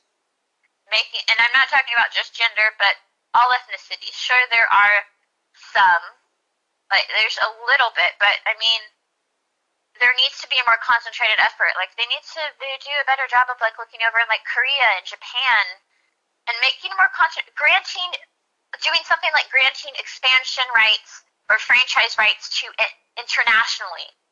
I'm not talking about like uh, because the more most likely scenario is is they're going to this has been discussed grant expansion rights to two different two, like two additional cities. Because if you grant expansion rights to one, that would make it an, an uneven number of teams, and the whole playoff format will only really work if you have an even number of teams. So the most likely scenario you're going to see is Nashville being the next U.S. city to get a baseball team because there's already a strong campaign. They have like this whole like name set up already. There's a whole movement going for that. But establishing an, an, an, an MLB franchise in a different country would be the first place to start. You would pull in an international audience. Uh, no, Canada. Canada already has a baseball team. Bring back the Expos. Bring back They're not going to get that. They're not going to get that. That's not going to do enough. To, that's not going to do enough. They need to do something like look over in Europe or establish. I mean, there's a lot of. Uh, I mean, the, U- the Puerto U.S. has a baseball. Maybe Puerto Rico, Puerto yeah, Rico? but something like Puerto Rico. Um, there was talk of you know like Mexico City being a possible candidate. Um, they had the series over in England, so they there's talk of them be, like looking at England as a possible candidate. If they try to make uh, another thing they can do to grow the game of baseball is make it more international. That's why it's not more popular. Soccer is the most popular sport because it is international and that the affordability access soccer is more accessible to be a season ticket holder for like FC to the New York uh, Football Club or the New York Red Bulls this to be a season ticket holder it's really not that expensive it costs about as much to be a season ticket holder there as it does to be a season ticket holder at like the Brooklyn Cyclones So, which is like 400 bucks what would you do if you could be in charge of, you know, making baseball more affordable per tickets, per merch, per season ticket plans, per parking? What would you do? Um, I would put it to the owners like this that I'm not going to tell them what to do, but as far as like support from the MLB itself, I would slowly with like if they're not willing to comply and make it more accessible to their fans, then I would kind of like try to. Every owner needs to get on board with the more accessible they make the game, the more possibility they have for revenue. The longer that they're going to lock those people in for as fans for life. If you are able to get, you know, a family of four, their daughter and their son, you know, as fans of the game, they're going to then make the effort to make their sons and daughters fans of the game as well. I would um, bring down the cost of parking. I would. Uh, I don't know exactly because I don't have a definite answer because I don't because like I said I don't have a finite understanding of like the financial and business side like I don't have a line item knowledge of how a budget for a team would really work. Um, I would look at uh, putting a mandate in place to like uh, if you want to be a vendor at my ballpark, you have to kind of set the prices like this. You don't charge six dollars for a tiny cup of like hot chocolate, or you don't charge, you know, a Yeah, in ridiculous Yankee amount for a Stadium, fucking cup of Sprite. it's it's four fifty for water. It's like twelve dollars for a beer. For a bucket of chicken tenders and fries, it's nineteen ninety nine. And Yeah, I was about to say, like, seats 20 is bucks. normally like fifteen through thirty dollars, but the ticket prices always depend on who they play. So I would eliminate, like, I would try to eliminate premium pri- premium game pricing, and um,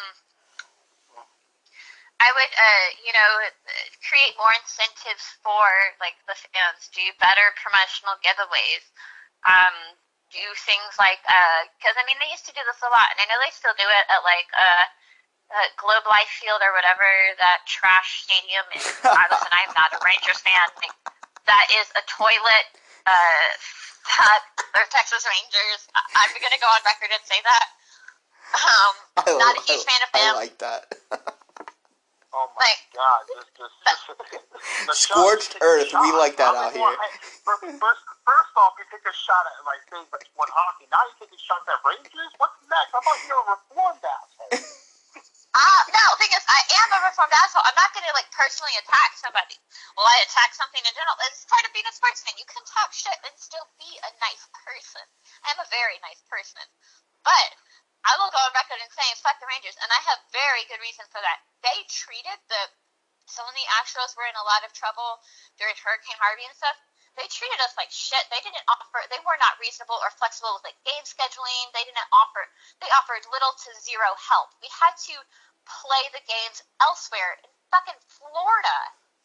You know who was most helpful to us during that time? The Mets. The Mets were the Really? best to us. They went out with us and they were helping us. So, because like when the when when everything started happening, they were out there with us in the trenches. Like some of their players were like helping us. They were a very, very, very good team organization to us. And there's a lot of people around the league that were really good to the Astros during that time. But the uh, Rangers were not one of them. So fuck them. Fuck Jon Daniels. Hear me now, Jon Daniels. Fuck you. All right. Oh, oh my. Hold on one second. Hold- So the other day, um, me and James had on a woman who's a big Dolphins fan, and one of the questions we asked her was what she thought of NFL apparel for women. So, the same question: What's your thoughts on MLB apparel for women? Do you like it? Do you hate it? And if you hate it, how would you change it if you could? Well, um, I don't hate it. Um, what I would love to see is, um, so like DKNY, so Donna Karan New York did a collab with um, MLB, uh, and they have some like I, I own pretty much. Well, there's like a few like there's maybe like a sweatshirt of their of that I don't own, but a lot of what they have is just like a sleeker kind of uh like a piece of clothing that I wouldn't mind wearing outside of like a setting of like a baseball setting. Like there's a shirt a shirt that I wear regularly. It's a DKNY Houston Astros shirt. Um, and Alyssa Milano did like a line of stuff for the MLB that was pretty cool. Like that like that looked pretty cool. Um, my uh, the change that I would make is I would make it kind of uh, I would make it more like a you know fat fashion friendly, I guess. Like Okay. I have no problem wearing everything I own. Pretty much, like I can go into my closet and it is either workout gear, um, which ninety five percent of the time that workout gear is also baseball, like like something about baseball, or um, it has Houston Astros. So it's that's pretty much all I own. In fact, like uh, anything I asked for for Christmas was also baseball related. Uh, I would make it more kind of like appealing to s- uh, to more to more females, like uh, because I want to be able to if I'm going to spend some money on something, because none of the baseball uh, you know apparel is cheap. I would like to shout out one. Is that okay if I shout somebody out that has like a. Okay, so I would like to shout out um, Apollo Sports Media, Apollo Houston. They it's a group of guy a group of uh, Houston sports fans that came together and formed this company, and they put out some really fantastic Houston sports merchandise. And there are other companies that uh, that are you know local to fan bases that I'm sure are out there. I don't have a knowledge of them, but shout out to those people because they make some really appealing merchandise. Uh, I would make it more like appealing to not to maybe uh, like the casual baseball fan that is a female, or just in general because if it's more if it's less kind of like a basic and more kind of like fashion conscious or fashion forward, like more sleek looking, um, uh, something that I can wear if I'm going to a baseball game, but I also make go out somewhere afterwards. I don't want it to just look like a standard baseball T-shirt. Uh, that being said, I'll fucking wear anything wherever because if the biggest problem somebody has is with what I'm wearing, then those people are not for me anyway. Um, uh, but like I said, make it more appealing to the average the average fan. It's uh, a bunch of baseball stuff isn't going to be appealing to like the casual a casual fan. Um, MLB.com though, the Fanatics and MLB.com does a really good job of putting out some merchandise for females. I don't really know about the football stuff because I'm not like a giant football fan. Uh, I am a, a giant college football fan, specifically the Aggies. Um, Ag- uh, They got robbed. They should have been in the final. They should have been in the final four. Notre Dame has no business being that last team. They're going to get their doors bro- broken by Alabama, and it's awful. oh, And Bama's going to beat the shit out of them. And and let me Wait, wait. Ohio only played six games. They only played six you know what's games. crazy? You know what's crazy? And I'm a Gator fan, but I'm not a religious Florida Gators fan. Like when I'm a Gator fan, I will support Gators. Like how I became a Gator fan was because of one person, because of Tim Tebow, and I kind of supported the Gators since then because I'm a big Tim Tebow fan. But if Florida had not lost that game to LSU, which by the way, they should not even been that close against LSU, it was a disgrace that it was, then Florida would have gotten in that last playoff game, regardless of what happened against Bama. But the Aggies should have been in because Notre Dame was going to get their asses handed to them on a silver platter. They're going to lose by like 50 and good Bama versus Clemson rematch for the national championship game because that's what's going to be. Because Ohio State has no shot, no shot against Clemson, no shot. No, absolutely not. Um, well, you know what? I'm not completely like as mad as I am about the playoffs. I'm not completely upset with who we're playing. In the Orange Bowl, we're playing? North Carolina, UNC. Mack Oh, Brown is their coach, and there's a score to settle there. There's a Oh score to settle you there. got you got uh, you got some um, those are some um deep issues between Aggie and Longhorn. You got some issues. yeah. Love it. Uh, now, all I gotta say, um, I want to make everyone know if you're asking Michelle out, she's married to the game. I'm sorry, unless you're at the game, she ain't. Wait, wait, wait, wait. Want that out. No, I take that back. Jared from Barstool hit me up. Oh. Like, So yeah, hit me. He can hit me up. Ooh. All I'm trying to do is, and when I say hit me up, let me like uh let me take you out for a nice cup of coffee or something. I'm not trying to do too much. I just want to spend some time like in your general vicinity. Like that's um but yeah, they're trying to they're trying to come my way. I have very high standards. Um and unless you are like a certain like some like honestly probably just don't hit me up and I don't really care to like get into anything super serious right now because uh, my career is most important. And um, my uh, mentor um, like what the work I do with her is super important. Um, my, basically my focus is growing the game of baseball and making it accessible to females because I want to see some female baseball player major league baseball players in my lifetime. So, what was your thoughts when Trevor Bauer beat Jared Carrabis in the best baseball Twitter poll? Oh, I'm sure it was fixed. It was a is cr- tricky Trev. That's. Uh, I mean, he won, but did he deserve to win? Maybe, but Jared deserved to win more because he's a king. So, are you pulling a Trump?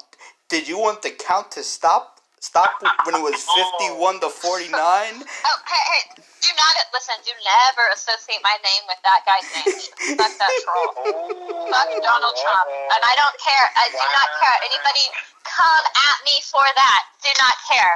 I because I am able to defend my I'm able to defend with logic and reason and fact any of my viewpoints. That's why I put them out there so publicly and I come so hard against the things I come out against. Like the Texas Rangers. I've got a lot of reasons why I do not like that franchise or that team.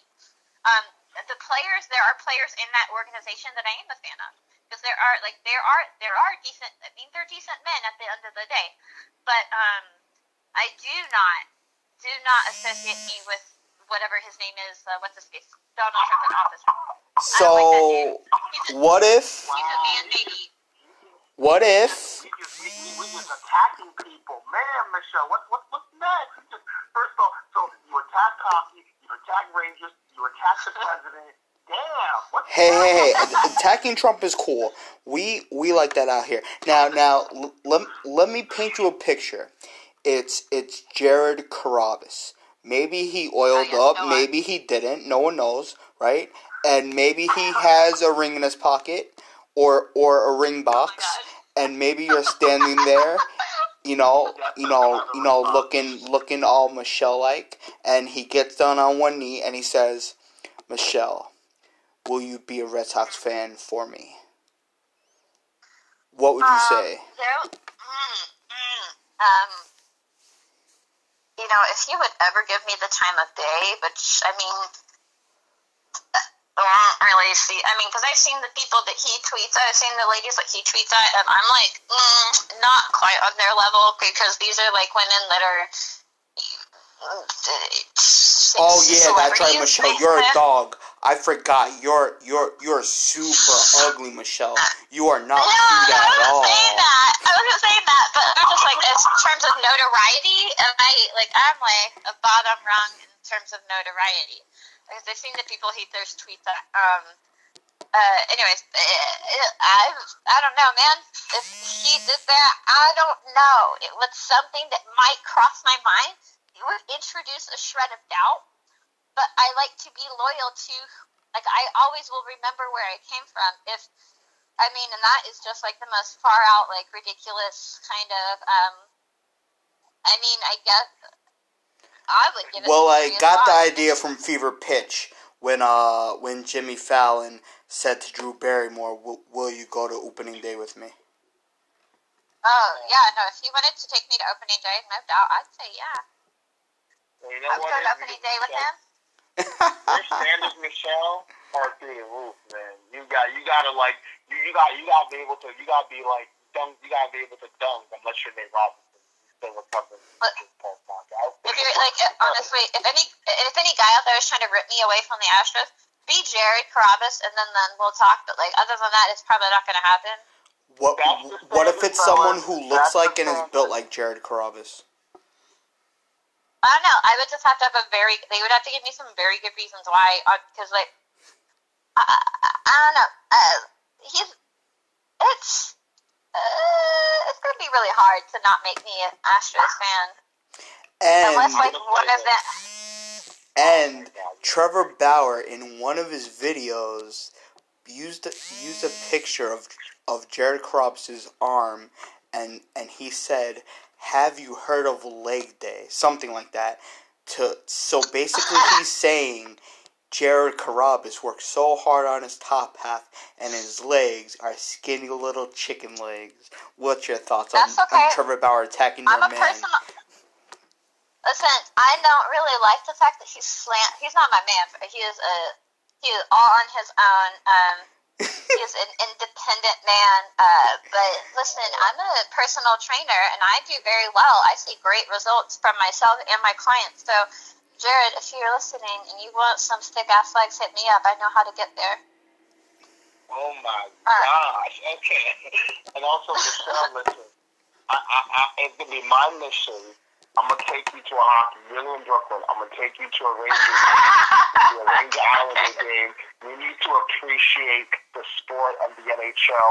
I know Nick doesn't because Nick's a clown, and clowns don't appreciate James is a hundred percent serious. He will get you tickets. He will get you a jersey. He will make sure you have the funnest hockey game ever. I I will I listen. In order in order in order to be a hockey fan, Michelle, one must actually go. Because it's hard for me to like tell you the basis of hockey without showing you hockey.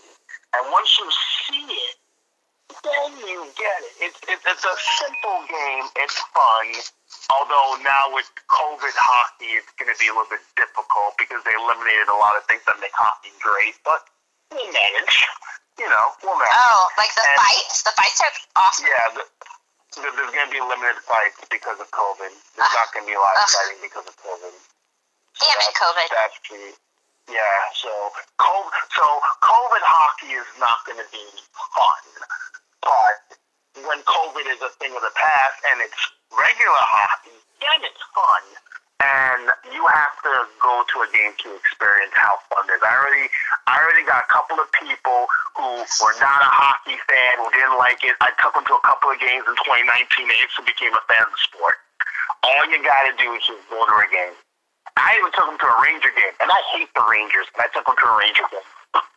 Hey, look at it. We have something in common. We both hate teams called the Rangers. Well, you I. I don't hate the, yeah, yeah, exactly. Well, I, I don't the Rangers, but I hate the New York Rangers. You hate the Texas Rangers. There you go. It's common. Yeah, exactly. Um, before everything wraps up, I will say, like, as much trash as I've talked, um, I want it to be known that um, I made a comment, like, I guess, like last night or a few days ago, where uh, it's something about like human decency at the end of the day. Um, I want to go on record by saying there is no excuse that any man or any woman should be calling another person a fugly slut. Because there was a user, apparently there was a few there was some users out there. So there's a woman on Twitter. Her name, I don't know her actual name. I know her Twitter handle is Patches O'Houlihan. All, all, all, all she's Uh, big on Twitter, yeah. She got called a fugly slut by an Astros fan, and uh, I tweet like I came, went to her and I said like you know I don't agree with everything that you say, but that doesn't mean I'm going to call you a. Like, there's no excuse that you should be called a fugly slut. You should not be. Nobody should be threatened. This is not gender exclusive. Nobody should be threatened. Nobody should be called a fugly slut. At the end of the day, as much trash as I talk, I respect everybody. Um, I may not. I may run my mouth, but um, I'm generally, if I have ever offended, if I have ever said something that truly hurt somebody's feelings, I do apologize.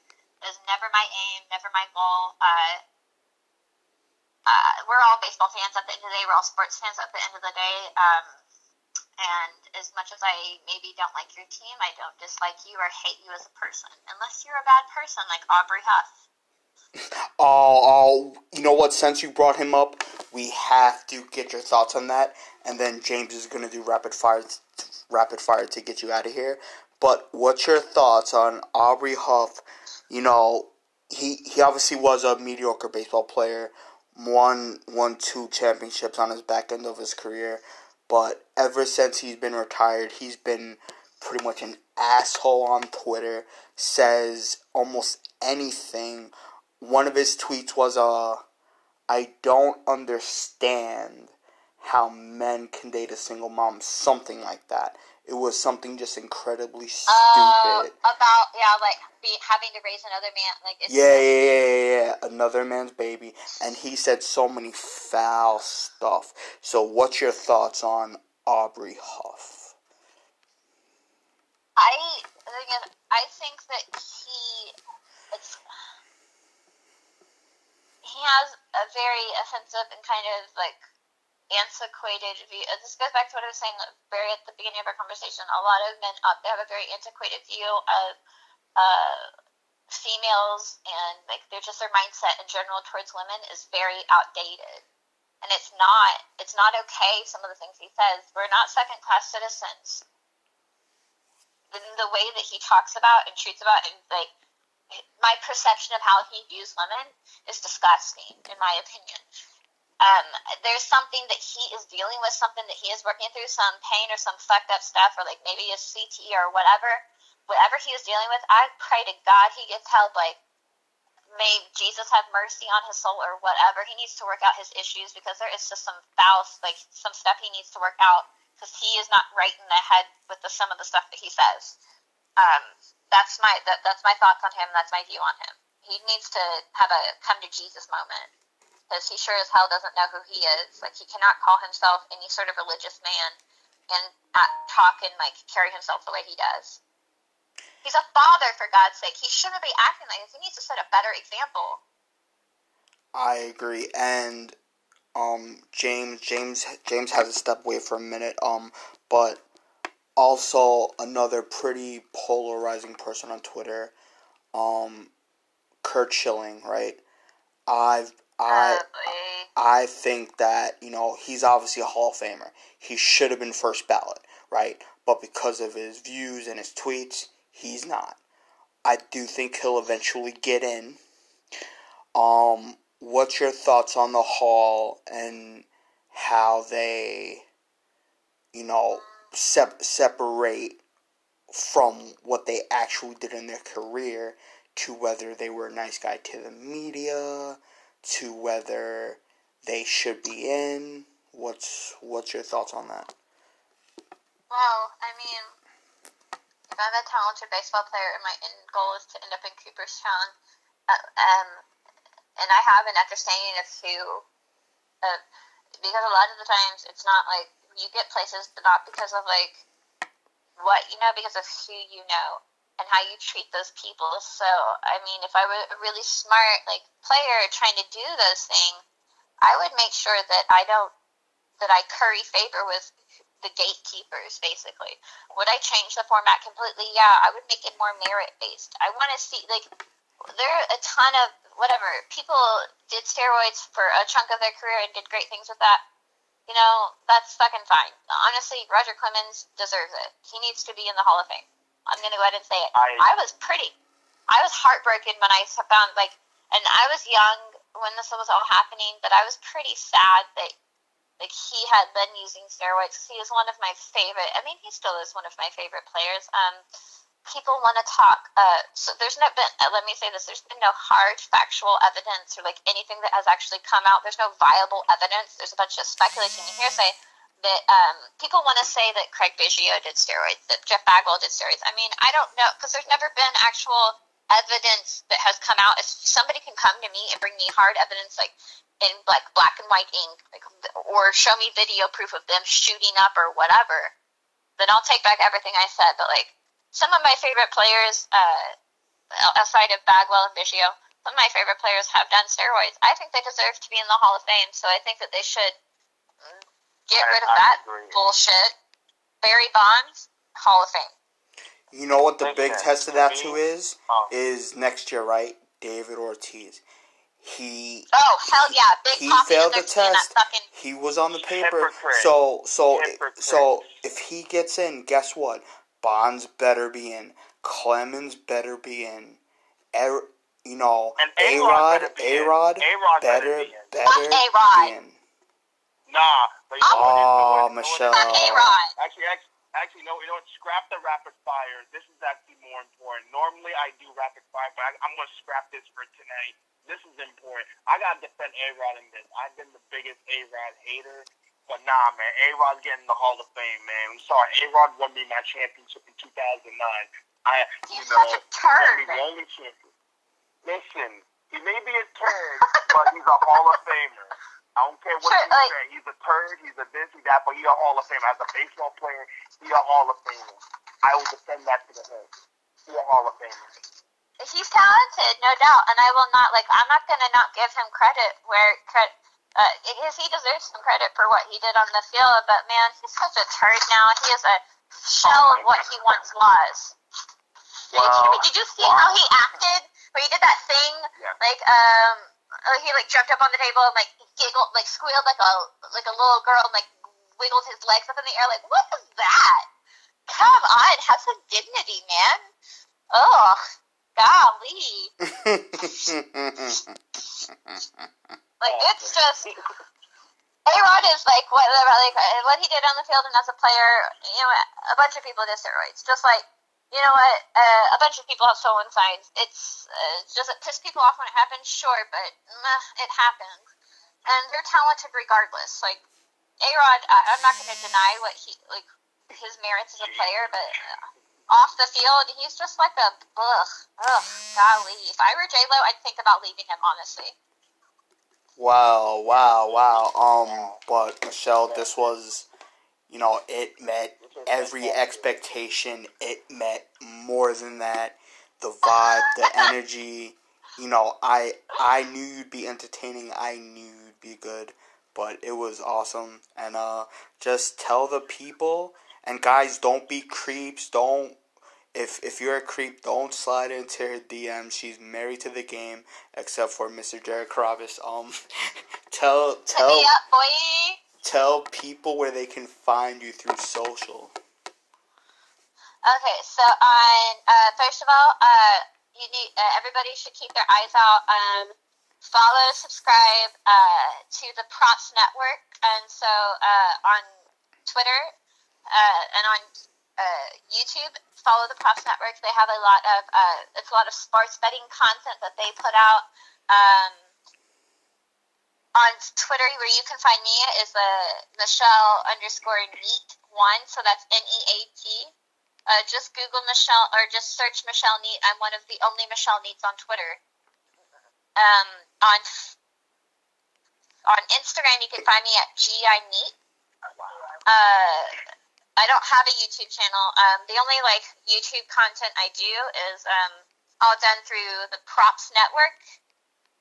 So uh, again, pay extra attention to the Props Network because there's going to be a lot of good MLB related content, and you can also look to the Props Network for any sports betting content and every sport. By the way, it's, not just baseball; they do hockey, college football, football, all of that. Well, well, well, well, well, Michelle, I'm gonna say thank you for, for coming on, and thank you. And anytime you like to come on, we want to have you. Oh my gosh, yeah, please have me back. You guys are such a delight, and I really appreciate what you're doing uh, as far as like uh, creating like a good like space to have like a healthy discussion about sports for because like women aren't always afforded this opportunity in uh, the baseball world or in the sports world in general. So again, thank you guys so much for everything you do. Always, always.